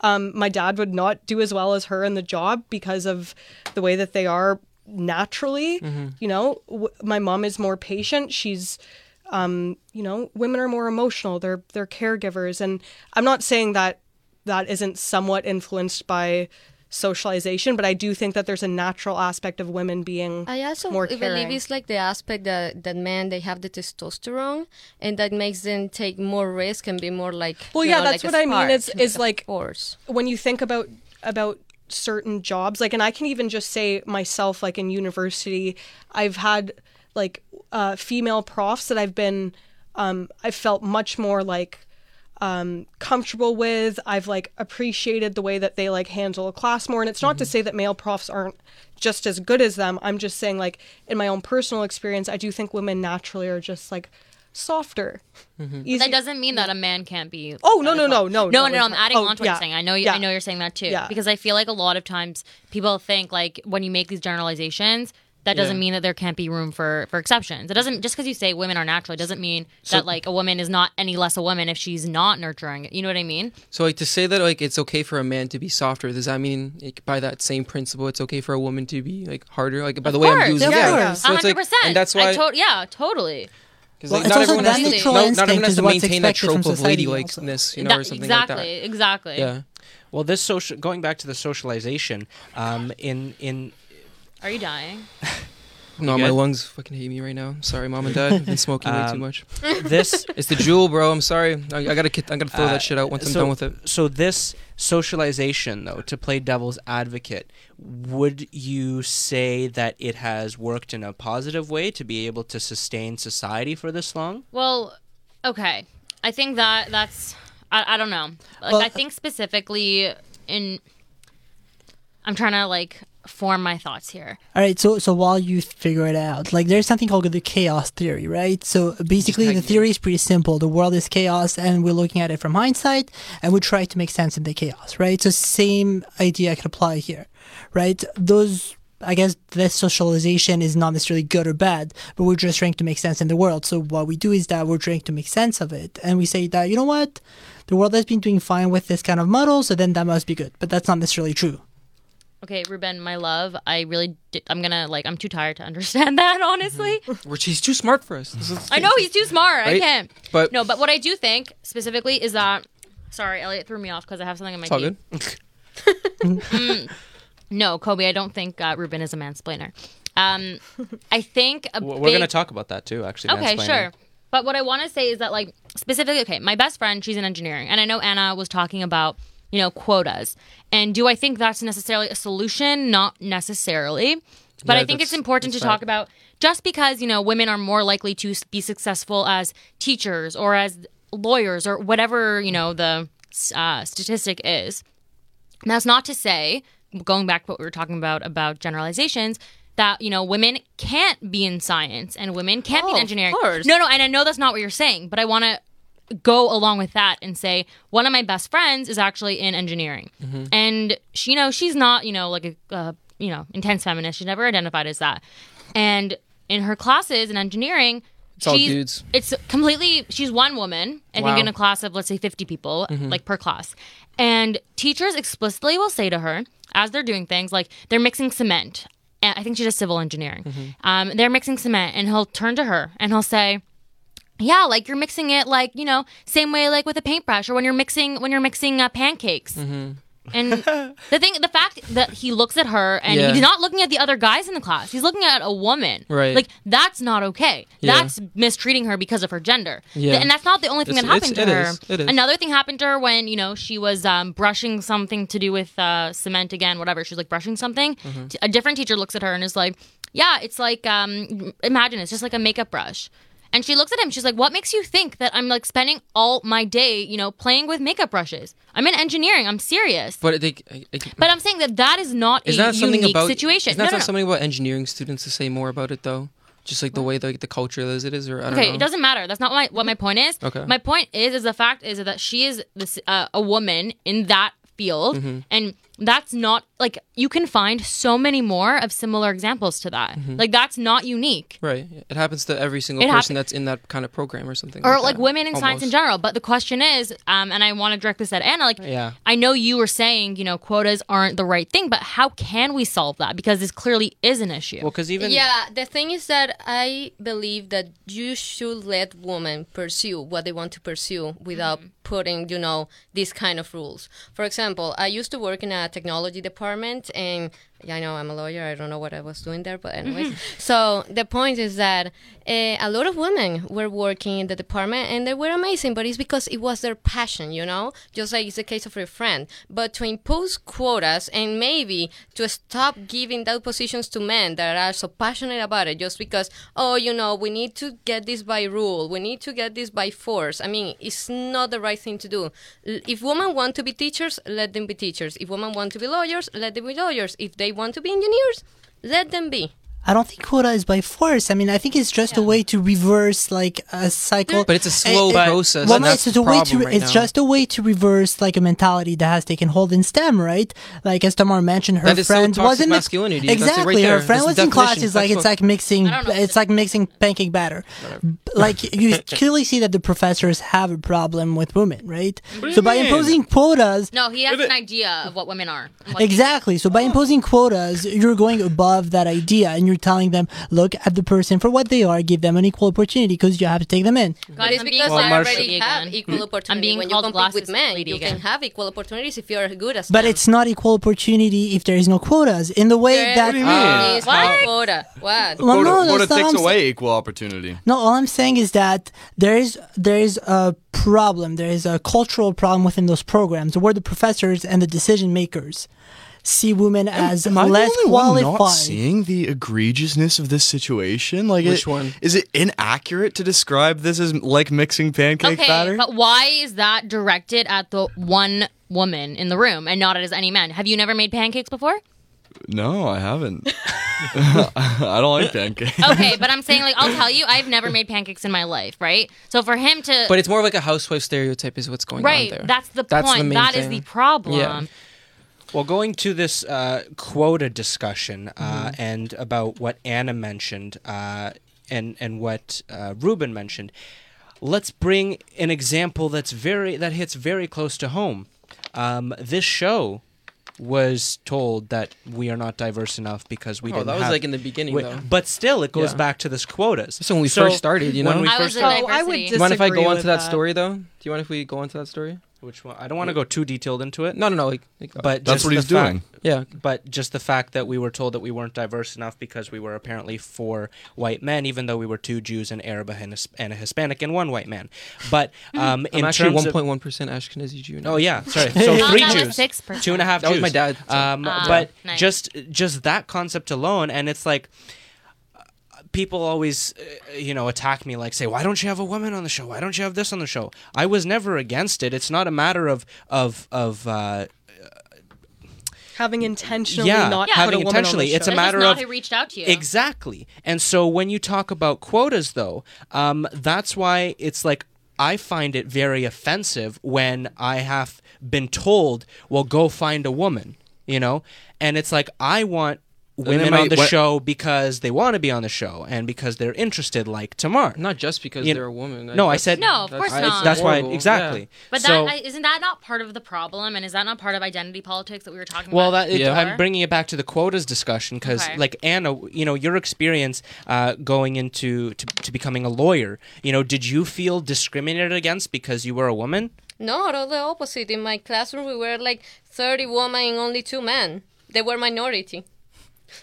And did you guys discriminate against them? Of, of course. Why not? Yeah, I I mean, when it um, comes to having women on the Raben Report, as one example, or just anything where there's a demand, a forcible demand from some sort of authority saying you have to have more of this group included in this activity, in this undertaking, you end up with less qualified people. Because if we were forced to say, you know, get rid of Marshall. He's too white, too straight, too male. He's gone. Go find a woman right now.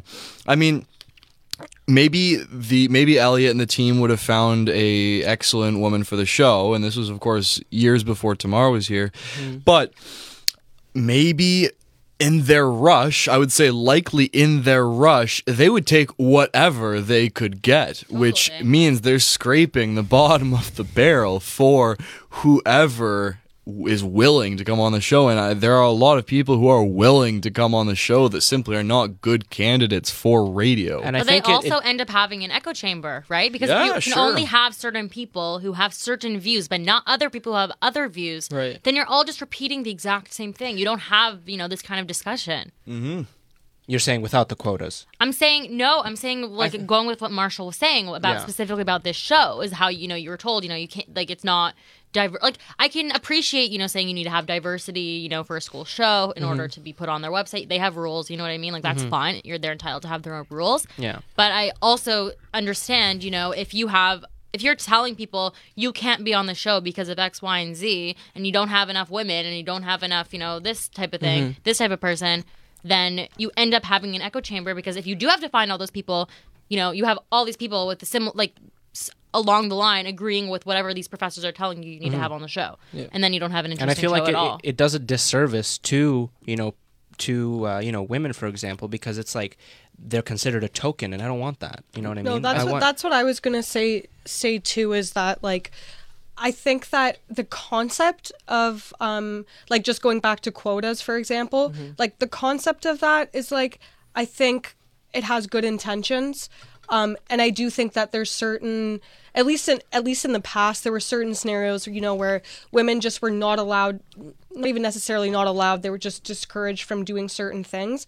And I think like quotas are kind of more of an encouraging thing for women. But I do think to some extent it can be like, am I being hired into this role because I'm qualified for it and I'm the best possible person for this position, Yeah, or am I being am I being chosen um, because I'm a woman and that's basically all I have going for me. Right, but you're not the only that's so woman that applies. You're competing against other women as well, right? So you're not Yeah, picked yeah. for the position just because you're a woman. It's because you're the best woman out there. Yeah, but, it's because it a is. woman think- can be even better than a man. but I and I, Oh yeah, and I also, I'm totally not arguing You with that. can compete. All I'm saying is that in those specific programs that have a quota, there is there's a problem. The problem is the fact that professor and decision makers, I'm repeating myself out here, have a problem in the way they view women. They don't see them as capable as men. Mm-hmm. So in this particular cases, the university imposed a quota to change that kind of I- change that kind of idea in a way. Mm-hmm. And A quota doesn't change the way. A, pr- uh, I'm actually paraphrasing a it comment that we forces got. the, it but- forces them to it forces them to to include them into the program and then they'll Uh, realize that they're as good as men I mean, Professor Pancake Batter isn't going to stop telling women that you know mixing cement is like mixing pancake batter just because there's a if quota. there's in the no one sector. if there's It no one to tell like, them about it they'll never okay? stop but if there's a woman in the class who tell them listen what you're doing is sexist eventually you'll stop well, Yeah. why So, can't she you just know- say that anyway Like, without a quota? You know why? You know why it's because not without okay, a quota though? she wouldn't be in the class What do you because mean? that She's prof already in the wouldn't take her class. in Okay, no, no, no, that's not true. I don't think they had a she- quota but- then. but the She's reason- obviously in the class and they're clearly not filling the quota. But the reason this like pancake like, comment is made is because it's like, um, like an example. If it was in a reverse situation and like s- like a bunch of like women were doing the same thing towards a man, like maybe they would get a little bit like, like, they'd probably get bothered by it, but. They're, What? they're Sorry, not. if a They're not gonna get. They're not gonna get as bothered as a woman because like we don't really experience like that on a regular basis. right you but no one will make that comment to a you man would never have that's the that point comment made to you. I know. That's what I'm saying. Like, it, like, it's, like- also you have to understand being target like not you know it's not like a hateful thing so i don't i hate to use the word like targeted but like Yeah. being singled out Mhm. in front of a Yeah, class being of othered, people, pretty when you're already Yeah. othered you know Yeah. like everyone's already you know making you feel uncomfortable for whatever reason it is you're already you know you're a minority in that situation Mm-hmm. so for your professor who you know you're every day you're fighting to just you know prove that you belong there like this girl is brilliant she gets Yeah. top grades like she does amazing things and it's not like this girl's never, you know, made pancakes in her life. Mm-hmm. She's, you know, she mixes cement. She, I mean, I don't know. I, honestly, I've not, I don't have any idea about engineering, so I, I don't can't go into much better examples. Yeah. But like, she knows exactly what she's doing. So why do you have to give the example and dumb it down for her? Yeah, exactly. That's the issue. It's think, not like- the example itself. I think I'm empathetic to the situation, um, more specifically because, um, kind of like it's kind of an eye opener in taking this like feminist class and stuff like that. And like full disclosure, like I'm not gonna say I'm like I was like anti-feminist before that class, or but like I know like maybe like a year ago or like a while back, I was like really like watching lots of like conservative content that was like that really created a very super like anti-feminist like agenda that's like more like but like that they basically used like the radical feminist ideas and they maybe they associated it with the with I would say is the the true definition of feminism, right, right? it would be like judging a political movement by its extreme right no, no, That's but the, my point is because when I took this feminist class, it's like I didn't I didn't I didn't even consider like the the gender population of the classroom and I'm like, "Oh wait, it's me, two other guys that are in this class and we're the only dudes." And it's like and I, I literally like it was like slightly intimidating. It was like not cuz like, not that it was like like uh not that I got scared or anything like that, but it's like I was like walking on eggshells and like trying to be careful because like the last thing I would want to do is like say something wrong or say something that could be cons- misconce- misconstrued as something offensive or anything like that, right? It's like, and then I had the conversation with with the with the professor. It's like, um, yeah, it's like I've never experienced that before, but then women who are have do that have this experience that every day, right? So it's like that's Would you like up- compare quotas to affirmative action for know for what college and Affirmative actions university? are kind of quota. They're like more like uh, And do they do they versions of quota. benefit do they benefit students? It depends how you see it, I suppose. Depends on Um, who. You, yeah. There's there is one thing uh, with that that's actually kind of problematic. The affirmative action thing is it's also um, I know there's cases of uh, Asian students Ah, I'm because glad you there's brought that up. yeah, Yeah. there's such um because there's such a high population, and I'm not. I don't know if that's like insensitive to say, but that's just no, they're how like five percent, five percent, not five percent, but like a yeah decent so percentage of Americans. so there's there's actually like an issue of when it comes to affirmative action the people that it's supposed to be benefiting it's like kind of going against them and it's like well Mm-hmm. there's too many asians so we're not going to accept like we're going to accept other people so that we can like level it out which i don't agree with and i also think that if you are capable and, and I think maybe in the past certain like races and genders had a hard harder time getting into certain universities because that's that's valid there was Yeah. there was a time where that was a hard where some people had a harder time i think now if you have the grades if you can um, afford to go to school and if you're a good candidate i do i do think that you can get into school and i'm i'm also speaking from like going to mac and um there's like no white people Right. and like again not in an insensitive way just like those people earn those grades and it has nothing to do with race gender whatever. Um, so i don't know affirmative action for me is like maybe at one point in time that was like an effective way to allow those who deserve to be in school Yeah. to go because they were being held back for social reasons. I think now affirmative action doesn't have as much of um, an importance anymore. I think the real issue is with that, like in terms of like racial discrimination and by extension gender discrimination, is like, um, like in the American and Canadian university system, like we have all of these like I forget the term for it, but like like like they're born here for like ever like generation like generational families or something like that. Legacy legacy families. families. Thank you. That's more of the issue that happens right now, like with the college admissions crisis that just came out. How many how many racialized people could have probably gotten an opportunity if they didn't give it to some Hollywood actress? You know, And, that, hey- that would have been the tools for to escape poverty. You know, Right, they so used like- to not let Catholics into university in the U.S. So Mm-hmm. all I'm saying is, if any of these schools want to send me a uh, Ah, free ride. send me an affirmative action admission, Yeah. free ride, I'm waiting. I'll So- be waiting. But by it's my interesting. mailbox. But that's very interesting though, because that's never been a case with the universities here. The discrimination is only based on gender or on race. Well, that's not true up to like I think like early nine, uh, early 1900s. Jews. There was a quote of Jews Joseph McGill, and I Right. think at U of T as well. That's Yeah. why York was created. Right? But we've never seen this like yeah, it's like yeah, I guess so. Yeah, but, Elliot, I want to ask you if, Mm-hmm. if um, I, I want to know if you could get into uh, talking about why people, and specifically here our panelists, why they are uh, anti-feminist or not And- identifying as feminist, because I'm interested to hear their opinions. i also kind of want to get into like me too and stuff. That way, that, guys, guys, we still got 40 There is minutes a left. lot of topics to Um, I here. wanted to go uh, firstly before we get into uh, the Me Too movement. I want to, and before why some of us don't identify as feminists. I want to get into that concept of of female empowerment because we were talking about quotas and how they help women. So actually, going right into the Me Too movement. Um, you know, let's talk about it. Is it empowering for women? Is it uh, wh- like? Because when it started, it w- it started as an empowering movement, I and need a then beer for this. and then a lot of it's a people. lot of stuff to uh, handle. hold on, a lot of people became very sensitive about it and a lot of you know men were starting to say like oh i don't want to hire women because um, i don't want to be uh, you know called out for something i didn't do which took away that's- from that's the a horrible movement way of thinking. But I'm It- sorry. I know. Well, I know you're not mine. I know. I know. I know. We're talking know. about But- female empowerment, and I Yeah. can tell you, spe- okay, maybe it's because I'm personally, you know, anti-establishment, so that's my own thing. Yeah. I do not feel empowered whatsoever by the the Women's March, um, or is that that- partially because of the anti-semitism Well, that runs I, I it? think that specifically as a Jewish You mean like woman, the massive one that like that Trump had and like the Um, ones yeah, that they the one with have? Linda Sarsour, Yeah. Tamika Mallory. Yeah, I yeah. think that because I don't think it's just the anti-Semitism. Obviously, that's personally why myself and other Jewish women don't feel um, connected to it.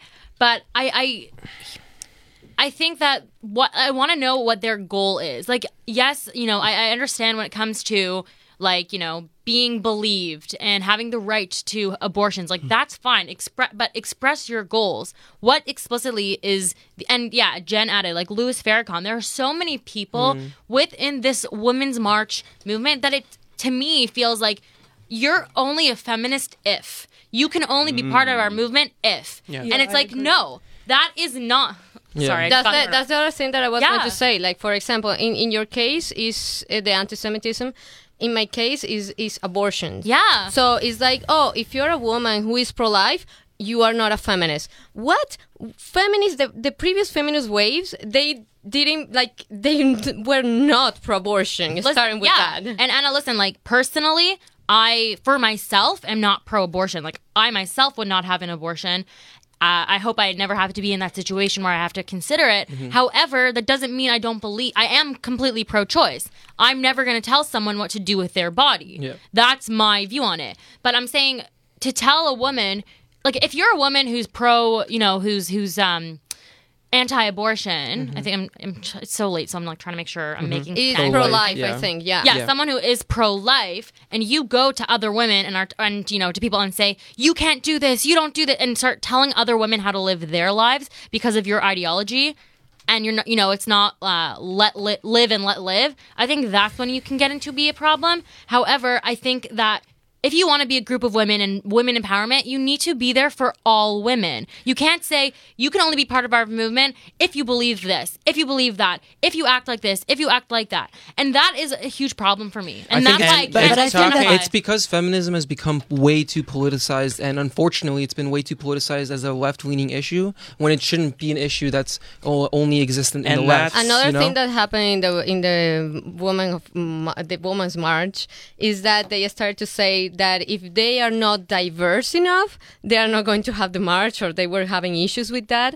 Uh, That's another stupid Goes back thing. to the like, quotas, right? Yeah. yeah, and Um, it, the quota's a problem. And this, so now exactly where is uh, where I was headed with the issues of you're not a feminist this, you're not a feminist that. Now let's get into why some of us don't identify as feminists. Marshall, Um, you know, it's tough because I almost want to identify as a feminist because it's it's so hostile with people saying, excuse me, that you need to be a feminist. The idea among feminist thinkers and feminist identifying people from what I see is that everybody has to be a feminist. If you're not a feminist, it's some sort of crime against humanity. And to that end, I would like to say, okay, sure, if if everybody if this is something that everybody should legitimately be, then okay. But then that has certain implications, and I'm not okay with those implications. Like somebody will say, you know, you're not a feminist because you're pro-life or something like that. And I am pro-life, and I, I you know, that does make me uh, incompatible with feminism in many aspects. Or you're not a feminist because you don't fight for equal pay, and you know that's not something that I particularly care about, to be honest. we're, we're gonna get to I, equal um, pay about that, yeah. But you know if i if i want to i call myself a feminist you know for convenience sake it's just going to be taken away from me by people who don't see eye to eye with me on certain issues anyway yeah, it's yeah and also i was i was just gonna say i think it's it's it's one it's one like people should have that choice like whether they want to be like i identify with this because we have that right to like align ourselves with things that concern us and things that we find important. And some and i don't know it's you can't tell someone they have to be a feminist. Mm-hmm. I do think i do think that there's like the ideologies of feminism that like people should just that should just be a standard that people like uphold you know? Like even if you don't identify as a feminist like you should still there should like societal things like believing in equality mm-hmm. like that doesn't necessarily mean you have to identify as a feminist Yeah. like you have that choice And, it's also and- to note the difference between that because you can be, you know, not identify as a feminist, but also not necessarily be a misogynist. And I want to Yeah, no, exactly. I, want to jump to uh, Jussice uh, for you to for you to chime in because you you said that you consider yourself I guess an, an egalitarian, not necessarily a feminist. Yeah, I did like the 90 degree like dab motion when you told me like raise or not raise. I feel like I agree with the issues that I brought up. Like I've been treated differently before because I'm a girl and that stuff's frustrating. Like some of the stupidest examples. One time a guy wouldn't pass me a football, but the last year I was the captain of the football team. Oh. One time I wasn't included in a basketball game even though I've been junior and senior captain and I'm like Man, I'm six feet tall. Just someone pass me the ball. but I think Get out of the way. yeah, man, I'm like I'm just a living tree. Give me the basketball. um, but I think sometimes, uh, like the reactions to things that we find offensive, sometimes uh, for me they're a little too much. For me, they're a little too angry. I think for me, I'd I'd rather focus on educating someone on my standpoint and trying to understand where they're coming from rather than you know like shutting people down because I feel like that never works. And and, And I feel like that's personally that's a lot of what I see, and that's why I wouldn't necessarily label myself as a feminist. And I want to continue with you because um, coming from you know a different cultural background than say myself or Tamar or Daniel, um, things are different uh, in in India, right? Would you say the culture's very different in terms of the feminist movement? I mean, Like, is that is that part of the reason you feel the way you feel? Uh, I mean, I was I was raised a little bit differently. Like I was raised to be super tough. Like I went to military school. I've done sports my entire life. Uh, my dad, whenever he goes somewhere, he turns around and he's like, "You are the man of the house." I'm like, "You got a boss. I'll protect the family."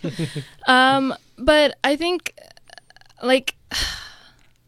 I think it is an issue. Like sometimes it's just like a cultural difference, right? Because for a long time, like the roles of women and men are defined by the culture that they're in and like sometimes like i get a i get some like i get some crap from like you know like people within my own own culture but it's never like it's never them trying to insult you or trying to be like oh my god women suck it's more like oh are you sure you want to be doing this are you sure you want to be so like uh, i don't know what's the word um Masculine, different, or yeah, like kind of like masculine. Like, are you sure you want to step outside of these bounds? Maybe because that person has never seen how that works in a different society. You get what I'm saying? Yeah, and, and so how do you like your interpretation of the culture, let's say there, and the culture here? Um, you know, which would you prefer? Or at least, are there aspects of both that you like? Um, I it's I think it's tough to group all of India into just like one thing, right? Because there's so many different people. There's so many different religions. Like okay, like for me, like my own family, like my dad and my brothers are Sikh, but my mom is Catholic, and then my little brother looks. I've I've been asked a couple times. It's like, hey, why is your little brother Asian? Because like certain parts, it's just it's it's like an amalgamation of so many different places. So Yeah. for example, I I went to India in um in December and I stayed for about 4 weeks. And that actually was one of my concerns. I was just reading about it cuz I'm like, "Oh wow, I haven't been back to the motherland in like a hot second, so let me read up about it." And then I hear all these scary stories about like, you know, um violence against women in India and I actually had a talk with my mom about it and she was explaining to me, you know, it's not like that everywhere and a lot of the times the reasons why this this kind of this kind of um god damn it words. Like this kind of like violent culture develops is because people are not educated. People don't necessarily know right from wrong. But like for Like, example so example. i was in yeah. one place like i was in new delhi and like there the crime rates are high. But then after that i went to a place called dimapur where it's a lot it's a lot better because um the population of men and women are almost equal. And then you go to another place and it's it's all different different different in India. So you can't group all of it together and be like one stance you know I But- have a question for you. Sorry for interrupting. yeah no worries But do you think that in India the violence is especially focused on women? I think so have you guys ever heard about the documentary called India's Daughter Yes, I I have. watched it once. yeah so that that that highlighted um oh, t- shoot me your question one more time Like, is the violence especially focused on women? I think so because it's kind of like coming from like a patriarchal society. There's when I went to India, there was actually this campaign going on. So like I saw it on like the sides of the airports. It was um, advocating to like change the way the voting system is because, and the main reason was like because there are like women who are like um abused or they're not allowed to have a voice because like um they're in like this patriarchal system that kind of silences them That's a law, or does that mean they get like they no no no it's not it's not a law so basically system. there's like or a um, controlling husband that refuses to let them to go out to vote? Is what you're yeah saying? Yeah, like kind of like that like sometimes in like smaller villages and stuff like you know like the Right. whole like issue with like the dowry and like now the oh right, now yeah. the woman and like li- like when i was born uh 1998 baby so when i was born like my parents Represent. didn't they the the doctor couldn't even tell my parents like whether i was a boy or a girl because female infanticide is such an issue so like sometimes when people find out it's like oh i'm having a daughter It's horrible. yeah so so like my parents didn't even know So, what's the feminist movement in India like with that being such an issue? Because that's not something we see as a as a major issue here, female Yeah. infanticide. I mean, from what I've seen, um, there's a lot of movements around like uh, ending violence against women in uh, India that goes um, around with like um, it, it it's from what I've seen the the focus is mainly on like education. And then I saw another documentary that was um, aiming to um, add more women to the police force because there have been like really awful Through cases quotas? of corruption in within the Indian police system where it's like you know even these police officers are guilty of committing these atrocious uh, atrocious crimes against women Right. you know and India is such like Yeah, and who a do you go to vast if you and don't go to the booming police? population so it's like you And- know it's, it's it's just like trying to find a solution for this And now I want to go into a, a darker topic, but would you agree that there is a rape culture in India? Would you feel that? uh, again i i I wouldn't be comfortable saying that because India is so different. Like from the north to the south, it's People, that's a misconception around the, the Indian nation, though. That because like I have a friend, like uh, you can shout out to Reina if she does see this, but um, she's from I believe uh, Gujarat, and that's like a northern side, and like with people with fair skin, and then like different like west and east, and they all have different um skin tones, pretty much, right? It's very diverse, like in on a on that color like aspect, but it's like And, Yeah. and color, as I understand, does play an important role in a lot of. Uh, and correct me if I'm uh, saying something wrong here, but in a lot of the the socio, economic. well, more just the culture. Yeah. Color is is kind of something that's important. Yeah, yeah, you're right about that. Like, um, like colorism is a thing. Like, I don't know if you guys know this, but this is a big thing in India. There's a uh, skin whitening cream called Fair Fair. and- Yeah. You got Yeah. it. There's Yeah. Fair and Handsome for happens men. in uh, West Indies too, right? In Jamaica and Haiti, all that stuff. It's like they re or in Africa specifically. I, I think that's that's where I saw the my uh, my source from that though. There was actually a controversy around uh, a couple of years ago. Uh, Miss America, who was Indian, she was like, of course, like she got a couple of co- like uh, racist comments, being like, "Oh, Miss Taliban, LMAO," but then you know you brush that off. But then beyond that, there were comments from Indians themselves being like, "She's too dark." To be m- Miss America, and I was like, "Damn, man, that's whack." Yeah. but I, I really feel like it, that's that's changing a lot. Like I've s- just even like seeing it as um, I guess a quote unquote outsider. I feel like there are a lot of positive movements to empower women in India. So Would you say it's harder to fight in India because there's that much violence against women that it's harder to, Um, to sustain the movement?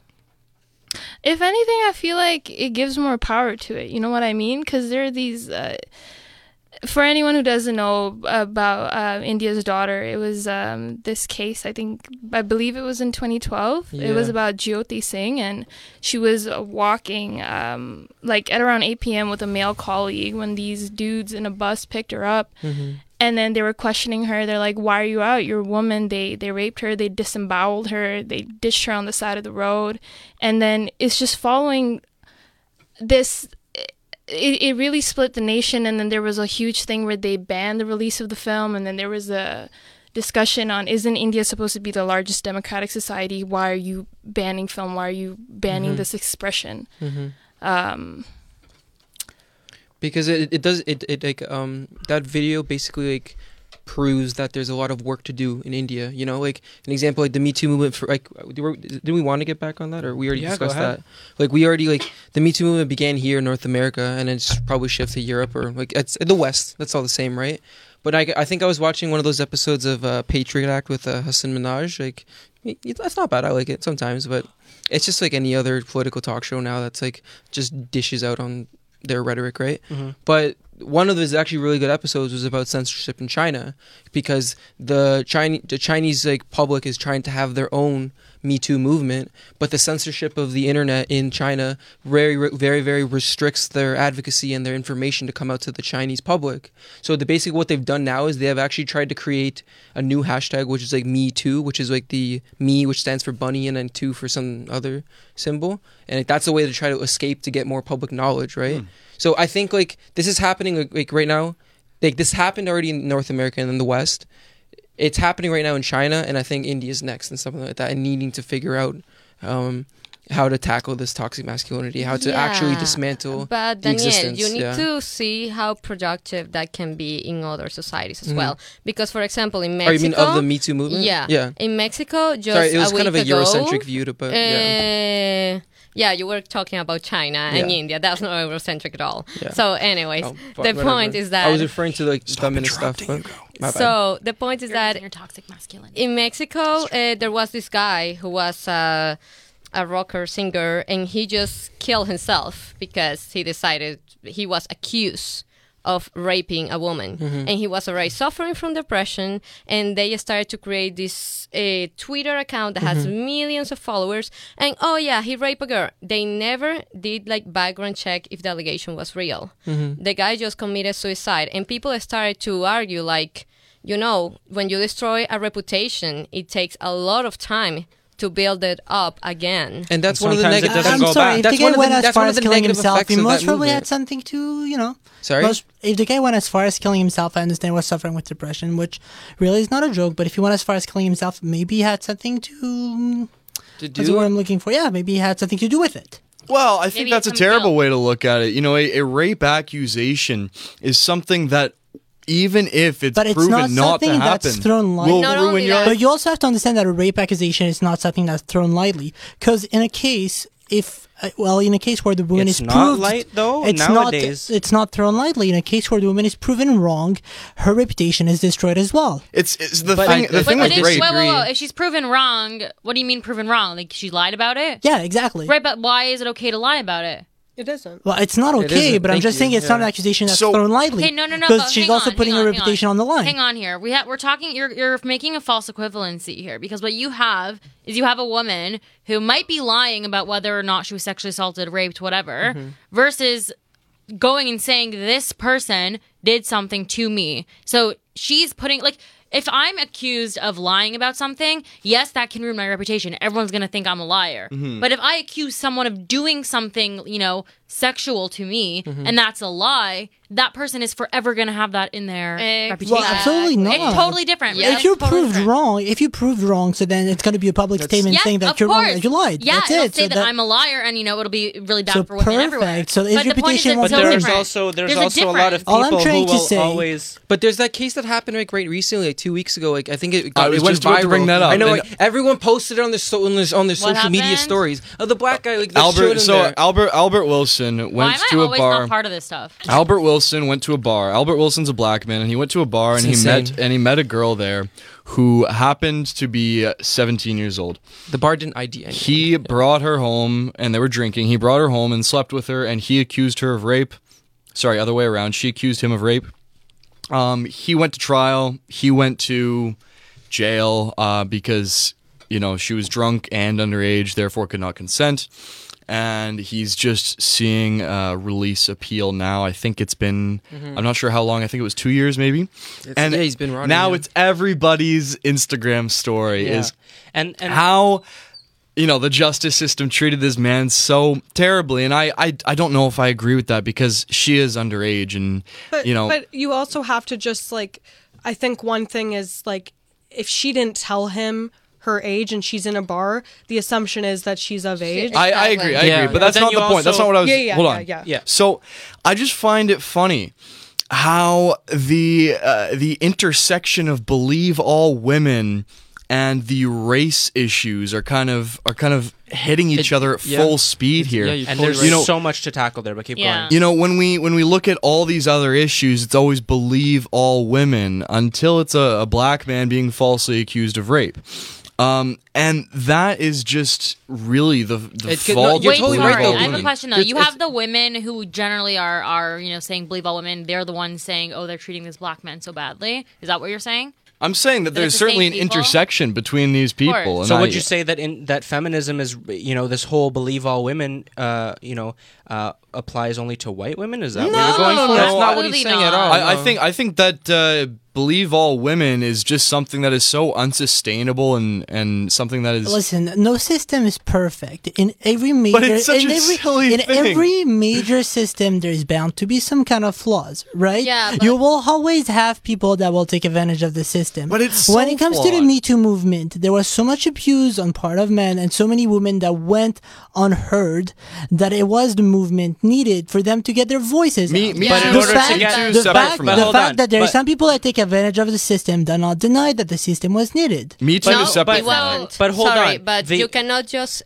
pers- uh, achieve justice by vulnerating the, church, the the justice fact, of others uh, and the rights le- of let me others. let, let me just give you an example. The fact that someone stop, right. takes takes advantage of a democratic system to steal money doesn't mean that the system is corrupt. It means that the person is corrupt. And same thing in this case. Not the fact that someone takes advantage And, uh, and of the still, Me uh, of the we're Me Too movement to gain fame doesn't mean that the movement is corrupt. no, It just means We're that the talking about person. people that are going to prison. I mean, that's Yeah, people's We're lives talking- are at stake. yo, we're once, talking once, about- once again, it's not an accusation that's thrown lightly. We're- If the person is considered not guilty, the person that accused them goes to jail in their turn. Not necessarily. Yes, because you in have, general, well, that's the case, right? if they decide, but, but here's if the they thing: you decide to sue them, they go back to jail. But so here's the rape thing, accusation is not something that's thrown lightly. But you don't abuse a system you feel is abused in order to get justice because uh, and i'm going to go to you to tomorrow in a second but i just want to talk about you have uh, this guy what was his name again marshall Albert Wilson. Albert Wilson, who was uh, falsely accused um,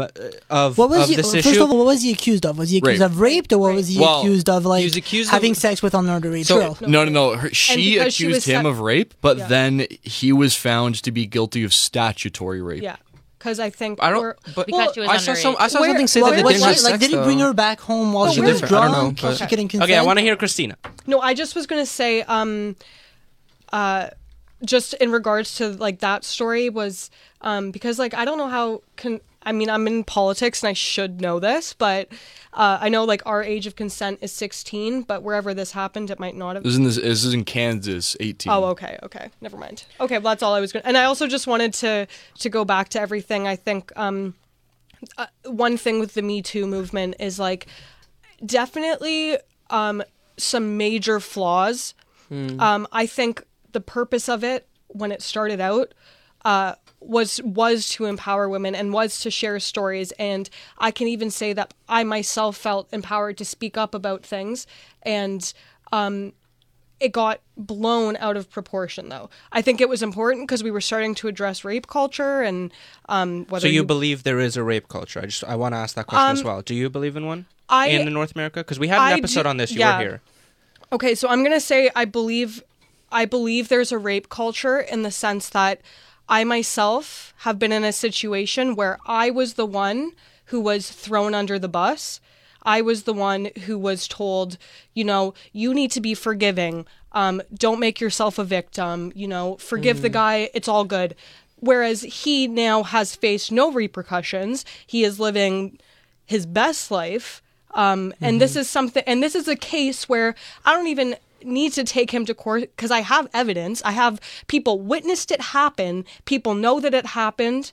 And the whole thing is he was drunk, Christina. Forgive him. He didn't know what he was doing. He's young. Don't ruin his life. Don't ruin his life. And, you know, and you know what? I didn't ruin his life because people were telling me not to. I didn't do anything about it. And I'm the one who now has to live my rest the rest of my life with this, while he has his happy life with no like with Free absolutely of guilt or yeah, anything like he's that. Free of guilt. He's fine. He he's um you know, he's his life is great and he has no remorse for what he did whereas i'm going to have to live the rest of my life with what he did. And you know what? That to me is rape culture. And i mean it's it's a loose term. I think some people take it out of context but i think there's a culture that forgives men. There's a culture that well you know it, it is all kind of like changing with like modern day but i think there's a culture that's like men will do this it's okay you need to also be forgiving and honestly like fuck forgiveness like Preach. I I would I would say I would say there's definitely a rape culture. Maybe not maybe not the exact definition of what it's being like because I think How it is it's being taken out of proportion. Mm-hmm. But I would say my own experience is rape culture. And so and Christina, I want to agree. Sorry to interrupt you, Yeah. Elliot.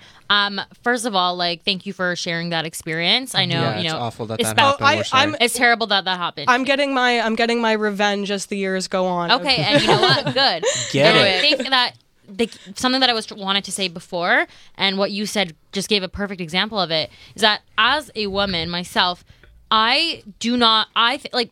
And, and maybe you know the other women here in this room and in the other room can agree or disagree with me. I feel that no no sorry I, I, I just no, meant I know. It was, you didn't hear what I said yeah. We don't care. Okay. I know so like every in my mind every woman knows a woman who was raped or sexually assaulted. Yeah. But saw- no man. I saw Uh, that yeah, I saw sign. that. But Yeah, no, but why is it always that no men know a rapist? Do you know Oh, what I mean? This is the thing that men do know rapists, Mm-hmm. and they don't. They don't care. Well, and I'm not, and I, I shouldn't say men because like that's generalizing. Yeah, it, but, I you know, think there's a lot of men who genuinely do care. Um, but I think like at least what I experienced, like all of his male friends, except for I can maybe pick out two of them, like decided that they were no longer going to associate with him. Whereas Mm-hmm. all of his other friends were like, it's cool. We're just going to pretend it never happened. Yeah. We're not going to address this. We're not going to sit him down. We're not going to, you know, like he should have, there should have, his friends should have taken measures. Mm-hmm. Men should have cared that he did something awful, and those men should have cared about me. And that's selfish, whatever. But like, and then No, I- it's not I- selfish, I- you're I- right. And, and how do we then, cre- you know, have feminism as a movement uh, create the the idea that it's not just uh, centered towards women, but that men can help It needs uh, to in men, this? Men, yeah, men, men How need do to we be do part of the problem. Well, so- No, I'm sorry, Not- not part, part of of the the problem. solution. I'm sorry. We're one already thing I there. one thing Oh I would God. say is is is men need to need to have the confidence or yeah, the confidence to address these things and be like, okay, yeah, maybe I'm going to lose a friend over this, but I'm going to talk about this. I'm going to make sure I address that what he did was wrong. Um, you know, tell promoting the idea that that men need to be aware of the things that they're doing and i i think that's another issue with me too is like you know we're putting harassment and rape on the same level which is like where i have my biggest issue with it um or you know like i i do not believe in comparing catcalling to rape Right. but um i think that it's important to at least have this discussion and for men to realize hey like maybe there's things that we're doing that are like forgiving of like uh men's actions and um I don't know. I think it, it, it all starts with a discussion, and I think Me Too was at first going to be a great way to do that, but it's kind of I don't know. It's I gone think too for far. me, like from the way too far. from like the man's perspective, like I've kind of like the like what you were saying, we're like associating with a friend and stuff like that. Like it's something that, like uh on like I'm not I don't want to get too much into it, but like a friend that I I cared about dearly, dearly and um someone else that I cared about dearly. Like it was more like a I I don't know how to properly describe it. Like I don't want to get too into it, but like almost like a love triangle, I guess that like happened after. It was just a sticky situation for a relationship. But the problem is like I haven't spoken to that. Like it's an ex girlfriend of mine. I haven't. I didn't speak to her for almost like two and a half years. It was like a first year girlfriend, right? And then I don't. I hit her up because I was like stupid high, and I just wanted to say hi or something like that. And then she immediately talks to me. Is like, hey, like I want to talk about this person, and it's like. I mean, it's like, what, what would happen? Is like, so we're on the phone. At it's like 3, 4 a.m. And she's basically telling me her side of the story. And it's like, and I'm just like, damn, like I thought I had a preconceived notion that it was different, that something that wasn't something like despicable.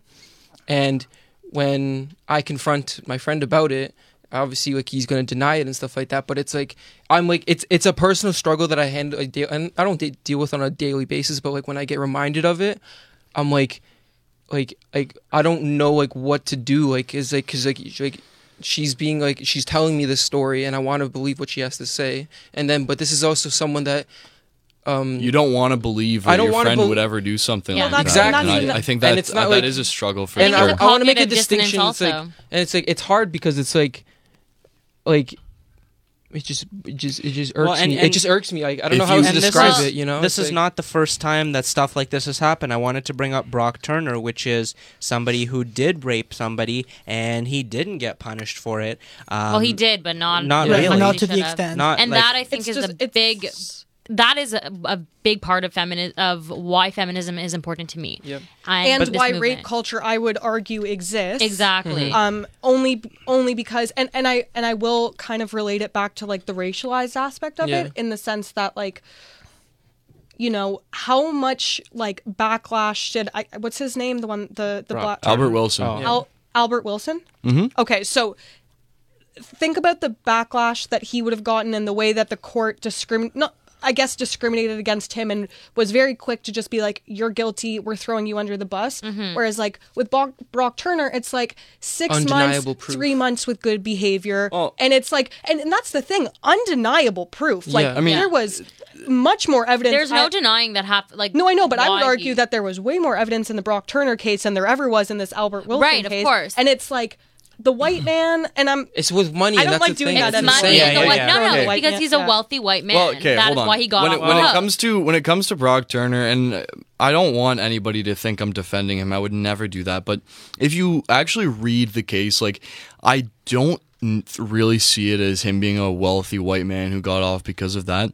There really Is he was not of means, though? Not hmm? Is he not of means though? sure, but there really was not significant evidence evidence to prosecute him. there were Like- two witnesses. Yeah, so you cannot use But then you have- eyewitness evidence to send somebody to prison for a long time. Like that's not enough. Two people Also- who arrived together on the scene, and I'm just I'm not But, telling you my opinion on things. I'm just telling you how things work in the legal and I, system. right? and I just want to Right, so that's a legal loophole. But just like, shows that's that like there's, like, some happened. Failures in our system. time. Hold on. I Yeah. just wanted to add that idea of witnesses sending people to jail because then again you have the idea of false rape accusations. Mm-hmm. So how do you, you know, how can you base somebody doing something completely off of witnesses because You can't. But But you with- can't. but with Albert not Wilson- necessarily that- on Brock Turner. in- No, in- but- is it's that not- not, this in general with his whole no, rape it should be taken into account. No, but that's what but I'm not saying a is that sole what thing. what how often are you able to provide proof?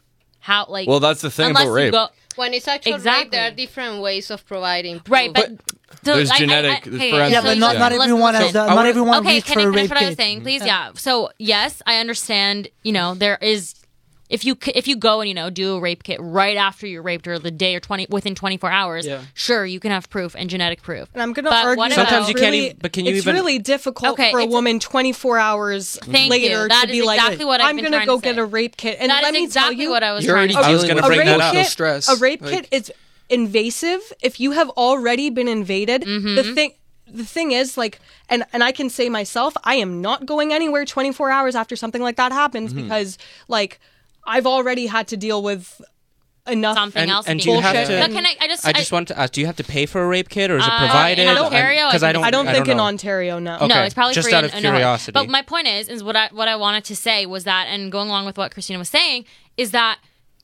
24 hours after something happens, like we react to shock. Your body's in shock. People mm. react, you know, by freezing. People react by, you know, anxiety. Those different types of things. Like you may not even realize what happened to you, like consciously, until after. You'll the, deny to expect Yeah. someone the adrenaline takes over, and you don't know. Just to like expect this person, you know, to have to go 24 hours within 24 hours of you know this intense, you know, totally traumatizing thing happening to them. You can't expect that. It- and and I listen, and that's why it's such a uh, you know murky waters, and that's why it's so difficult, you know, to have concrete proof if you Mm-hmm. don't get a rape kit right in. But like that's part of of where believe women comes from because this whole it's it's all interconnected, right? Because you have such an uneven way of you know saying this is rape, this is rape, this is proof. The o- and women are so because of that, you know, often women are not believed. So as a reaction to that, we're saying no, like why would a woman lie about such a traumatic event happening to them? And listen, there's people that lie about everything. Yeah. And unfortunately, there are women that do lie about rape, and it's really unfortunate because it totally diminishes The real the, victims. the real Yeah. victims, and it's terrible. But where, like, what are we supposed to do? Are we supposed And to not bring justice to the people who deserve it? That's the or question. Are we what are we supposed to do? That's that's the question. And I don't know, and that's it also why. is a, it's a hard question for like especially a woman to answer like what can we do? Like i mean i would say that there's a lot that we're trying to do like and we're not succeeding. and it's not and it's not successful. And i and i will say from my own experience like witnesses would be my most like valid form of evidence. Mm-hmm. And unfortunately that doesn't get me anywhere. And so mm-hmm. i'm gonna and you know so there's some things that you have to fucking okay fine like i'm you know gotta move on with it deal with it in my own way. This Yeah. is like four years ago now so like what am i going to do? And and that's a big and, and it sucks that i'm in that position and that other women are in this position and mm-hmm. other women have had way worse experience than I, experiences than i have. And it's like it, and i and i and i know that like and i would say like rape and sexual assault is one of the like crimes that's like really really hard to prosecute and to only because it's like if you don't have physical evidence It's a lot of he said, she said. it's a lot of he said she said and like that's where you get into like the possibility of false accusations which are which totally exist. Um and then you also get into a position where you know women are being um like either ignored or they have to like deal with the consequence or have to deal with okay well nothing's going to ever be done about this Yeah. Yeah. Right. I think that if I was any other crime that was committed against a man, like they would be Mm-hmm. taken more seriously. Like if someone gets his money money stolen, I don't Well, think yeah. anyone would tell him you flaunted your money too much, right? So when it comes Yeah. to wo- when it comes to women That's a good and one. like rape know that one. and rape, like most people don't have a tendency not to believe them, right? Because it's so much easier to th- it's like so much because throw of the the- physical aspect of it. It's so much Yeah, easier to be something's like, physical. well, there's like not really enough to go off on, so it's so much easier to say, nah, fuck it, it does, like it didn't happen. Sorry, I keep using the f word and I It's okay, never we do use that. it Yeah, but that But I think it also that has- also kind of applies to men. Actually, I remember that when I was in law school, one of the things that they taught us is that when men are abused by their partners, actually are even less chances that these crimes will be persecuted. and th- that's And that's a problem as also well, right? That's also a problem. And that it doesn't all has to do- I have friends who were even stabbed by their girlfriends, Yeah. and they will never But it be all- taken So no- seriously yeah, by and it all has Yeah, to do with that unfortunate. with that fucked up like social system where boys have to be boys, boys have to be men, they have to hide their emotion, and it's normal if they go out of control. So like that causes this problem that you mentioned, but also causes your problem as well, right? Where it's like, oh, don't ruin his life. He's a boy, like he didn't do it on purpose. And like what we have to do is actually look at the feminist movement and change the social system where like boys have to be boy, boys will be boys, and like women exaggerate. No, mm-hmm. like we're equal, we're even. Your word is worth as much as mine, and your action as worth are worth as much as my actions, and they should be punishable as such. And I think Yeah. that's one thing that like the Me Too movement failed to do was to address the fact that like Me Too didn't only need to be about women. It needed to be about a system Yeah. in a society that was allowing people to be hurt based on, I don't know, power, based on societal beliefs and i think like that's that's one thing that's where i kind of started to drift away from the me too Yeah. movement was that there was this one case i can't remember who it was oh you know who it was it was um anthony bourdain's uh girlfriend Yeah. Okay. uh, I can't remember her name, but she basically had um, slept with, or I guess the word would be raped, um, like this underage boy that she was doing like a film with, and um, she even and there's literally evidence that he, she paid him off. to, Oh, like- I remember Yeah, yeah, this. to be to be quiet. And so, and then, you know, Rose McGowan comes out and she goes, Well, I think we need to just be really gentle right now. Like, we don't have all the facts. But then, when it came to all the cases of women coming Yeah. out, she's like, Believe all women. Why would It's a a woman lie about this yeah. kind of thing? Rose McGowan? That name is so familiar. She's One of like, the- she's like got the shaved head. She's like one of the like faces of the Me Too movement. Right. Okay. Okay. But also, Um, what about what happened on American Oh, Idol? she did the girl book club. well. Didn't she do the readings of her book or something? I- and she got in trouble. Oh She yeah, had book I, I signings, have no idea. All I know was like was when I really started to have a problem with the Me Too movement is when she suddenly this man comes out about a story and there's evidence Mm-hmm. in the same way that other women gave evidence, like. And we're saying, well, let's be gentle. Let's take a step back and like be easy on. It's hypocritical. It's Yeah. super hypocritical because now you're basically telling this man that like you're not a woman, so it's like not as valid, and like you're, you know, and and that's that's super pro- Right, but could, could you Yeah. really associate a movement with one of uh, with one of the like head figures? I guess the movement Yeah. is so much bigger than that one person. But I Oh, think no, the totally. head, And but one I of think the the things I think the movement that- the head figure set it. Yeah, set an example, Yeah. and those are the ones that are the face, Yeah, and those are the ones that. you look to. But the thing is, like, one thing that the Me Too movement did, and I think one thing I think they did right, is that I think every single man knows someone that has been sexually abused. But like Every in- single person. every well, every single person, but also every single man knows someone that's been sexually abused, right? But in her head, it's just like we think that it's just like an isolated event, right? Mm-hmm. What the Me Too movement did is that it showed the world that it wasn't isn't just- isolated. Exactly, it's not isolated. It's not just a- your friend. a lot Everyone is doing think. it, Yeah. right? Yeah. And you should get you should like your friend should be accountable for his mm-hmm. action for whatever he did, mm. for whatever he But I think And- also is that we don't have a legitimate def. Sorry, legitimate is not the word. We don't have a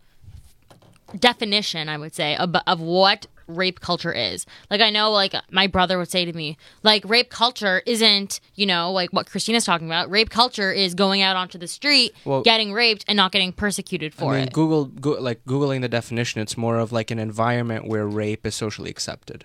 Okay. And I would, and that's like why when I was saying like the definition is kind of loose, is because like maybe I do interpret it wrong, and maybe we do interpret it a little bit differently, like say in North America. Mm-hmm. Um, I mean, everyone's open to their own interpretation Yeah. too, Yeah, and right? I So- think the way that I would interpret it is not that like rape is accepted, but that it's excused and that it's um Well, it's swept There's a- under the under Yeah, the carpet. under it's the wiped rug. under the And I rug, and like completely there's, agree with you. there's a lot of like aspects of our society that almost Lend to it. yeah that that kind of like allow these things to happen and um i don't know how to word it but i just think that like, the way that i interpreted it is having a society that like allows anyone woman or man to be to be um assaulted and for there to be societal aspects that like are kind of lead to oh you know what i am Well, i'm tired man No. I- I mean, look at Where Harvey are- Weinstein. I think I think uh, Christina and I have the same perspective on that largely, but I would probably word it differently in that yeah my words I, I don't working. think that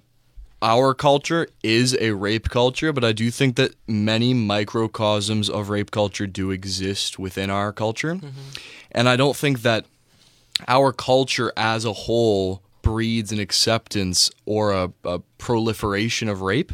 But I think that there are many institutions within our culture that do. I mean, surprisingly, I would disagree with you. Like, look at Harvey Weinstein. Or, surprisingly, I was just Well, Hollywood, sarcastic. Hollywood is Hollywood, one of those right? Look at. Harvey. No, it's not a microcosm. Like everyone knew, everyone knew that Harvey Weinstein was a sexual abuser. Nevertheless, he was swiped under the rug for years and years and years. And that's not only in Ho- Hollywood. Hollywood that's i- also, a microcosm, though. like like most also in the most political people, world, the, major- like- the the huge majority of people are not members of Hollywood. Right, but if someone that's Making under it a microcosm. right, but also if someone that's under the spotlight twenty four seven is able to hide that for so many years, just imagine someone that's living in the shadow.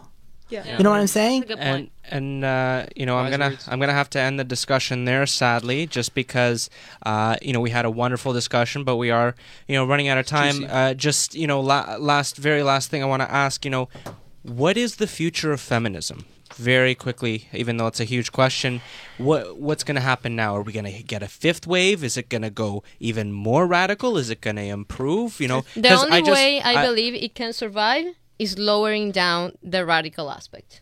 Otherwise, you will see women being split on yeah these there needs to i think one thing is like there's uh, one issue of like uh, contemporary fe- feminism is this like we're creating these non-issues. Um and i think that if we're focusing on real things that have a solution that need a solution we can succeed. But we have to be careful of you know creating non-issues that are never going to be solved because they aren't even issues in the first place and and I wanted to just bring our poll because we did ask our audience: um, Is feminism? Uh, let me just pull up the question. Uh, has the feminist movement improved or regressed over time? And as I was watching the polls being voted on, it was very equal at many times. But the final results of the people who voted, there were 117 votes.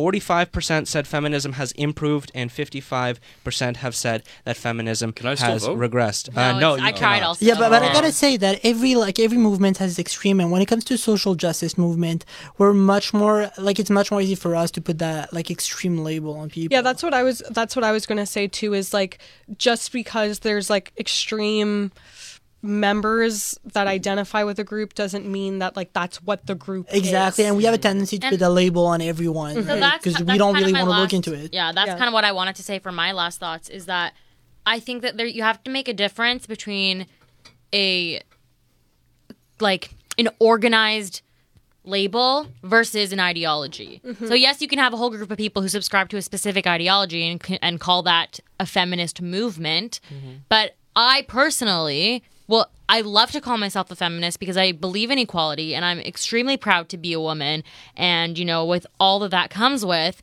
um and I think that I w- and, but at the same time, I'm not identifying with the feminist movement in of itself because I don't agree with everything. Yeah. So I think that that is something we need to think about. Is that the future? Like, my personally in my mind no i don't think that feminism as in the word feminism not the feminist movement mm-hmm. has regressed. I think that it has empowered me as a woman and has powered many people many women mm-hmm. um, and people in general. But to say that the movement yeah i don't know that the movement itself has I, I would say maybe the movement has regressed because when you lose sight of the goal that you're trying to reach and you don't have that goal set mm-hmm. out you're kind of just you know like a chicken running around with its head cut off. So, and so in your head, the movement anywhere. has been hijacked, basically. I just don't think the bit. movement really has.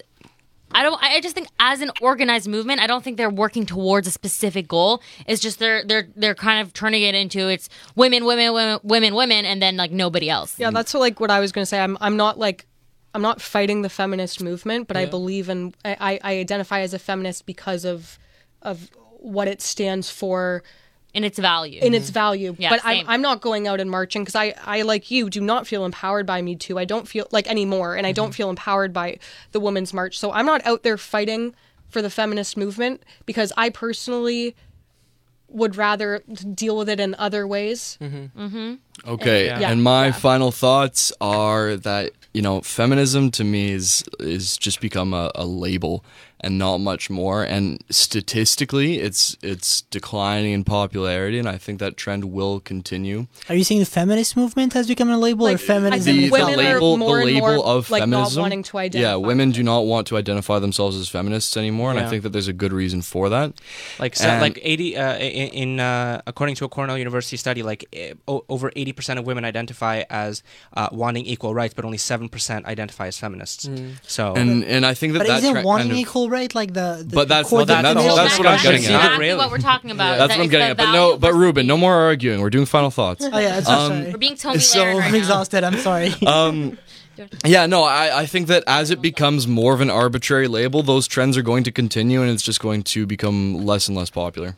Yeah, I think there's like um, going to be a new wave that's going to be focusing on trying to get um, Western women to try and help the, the global South. I think that's more important. That that needs to be into the next wave. Like yeah, like we have like feminism in like Western nations and stuff like that, but um, if the the next goal would be to have equality for uh, for everyone in every corner of the planet, and that and that go in hand in hand goes with electing more officials with uh, as women like women as offic- as officials, um, ending the travesty that is female genital mutilation that occurs in certain countries and stuff like that. We didn't even get and- into that. yeah, at all. no. but it's like Um, it's it's but yeah. yeah. those like those are that's something that's that should be prioritized. Yeah. and um, I think it I think it's gonna go under a new veil that isn't around the feminist idea, but equality and stuff and like and that. and lastly, I, I wanted to hear Just freedom. and Ana's uh, final thoughts. Just, let's start with you, just really quickly.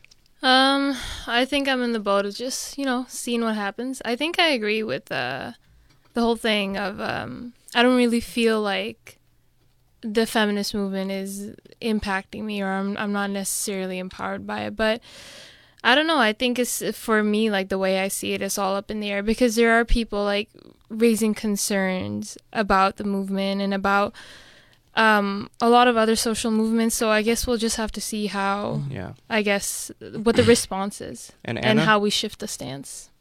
Yeah, I believe that in the end, there, like, like I said, there will be another wave, and this wave will be more about keeping the radicals under control and pursuing the real goals that are affecting women. Yeah, um, and it's it's definitely going to be something to watch as life goes on. Uh, but of course, that was our show for this week. Uh, it was a very very heated topic, uh, but thank you to everyone that tuned in and that messaged us live this season. A massive thank you to our guests, uh, Christina, Jussice, uh, Ana, and of course Ruben. Thank you all for being here. We really appreciate having your thoughts. Uh, we're so lucky to have had you on, honestly. Thank you to our past guests this season, including Lauren, Chris, Sam, Jennifer, and Jake. Uh, thank you to uh, Kevin Konoszewski and Brian Withers and the EDC and Sam Deely uh, for helping make this show possible. Uh, thank you to my parents for supporting this whole thing. And thank you, of course, to. You know who you are. Tamar, Marshall, and Daniel. Um, of And course, Celine you know this was an incredible One episode season. without mentioning Celine Dion. Oh, Oh, there my we go. God, I'm sorry. This is an incredible um, show to be a part of, and it would be nothing without you guys. So thank you so much. Appreciate it, bud. Um, Thank you, Elliot. it's been a ride. Stay. well, we're not done. We're not done. We got hopefully two more seasons at least. Uh, but that's it for season six. Uh, stay tuned for a summer special that we hope to bring to you uh, with all the original members of this season, uh, as well as season seven, which we'll find out if we're back on in September. Until then, I'm Elliot Raben signing off on behalf of everyone at the Raben Report. Thank you and have a great day.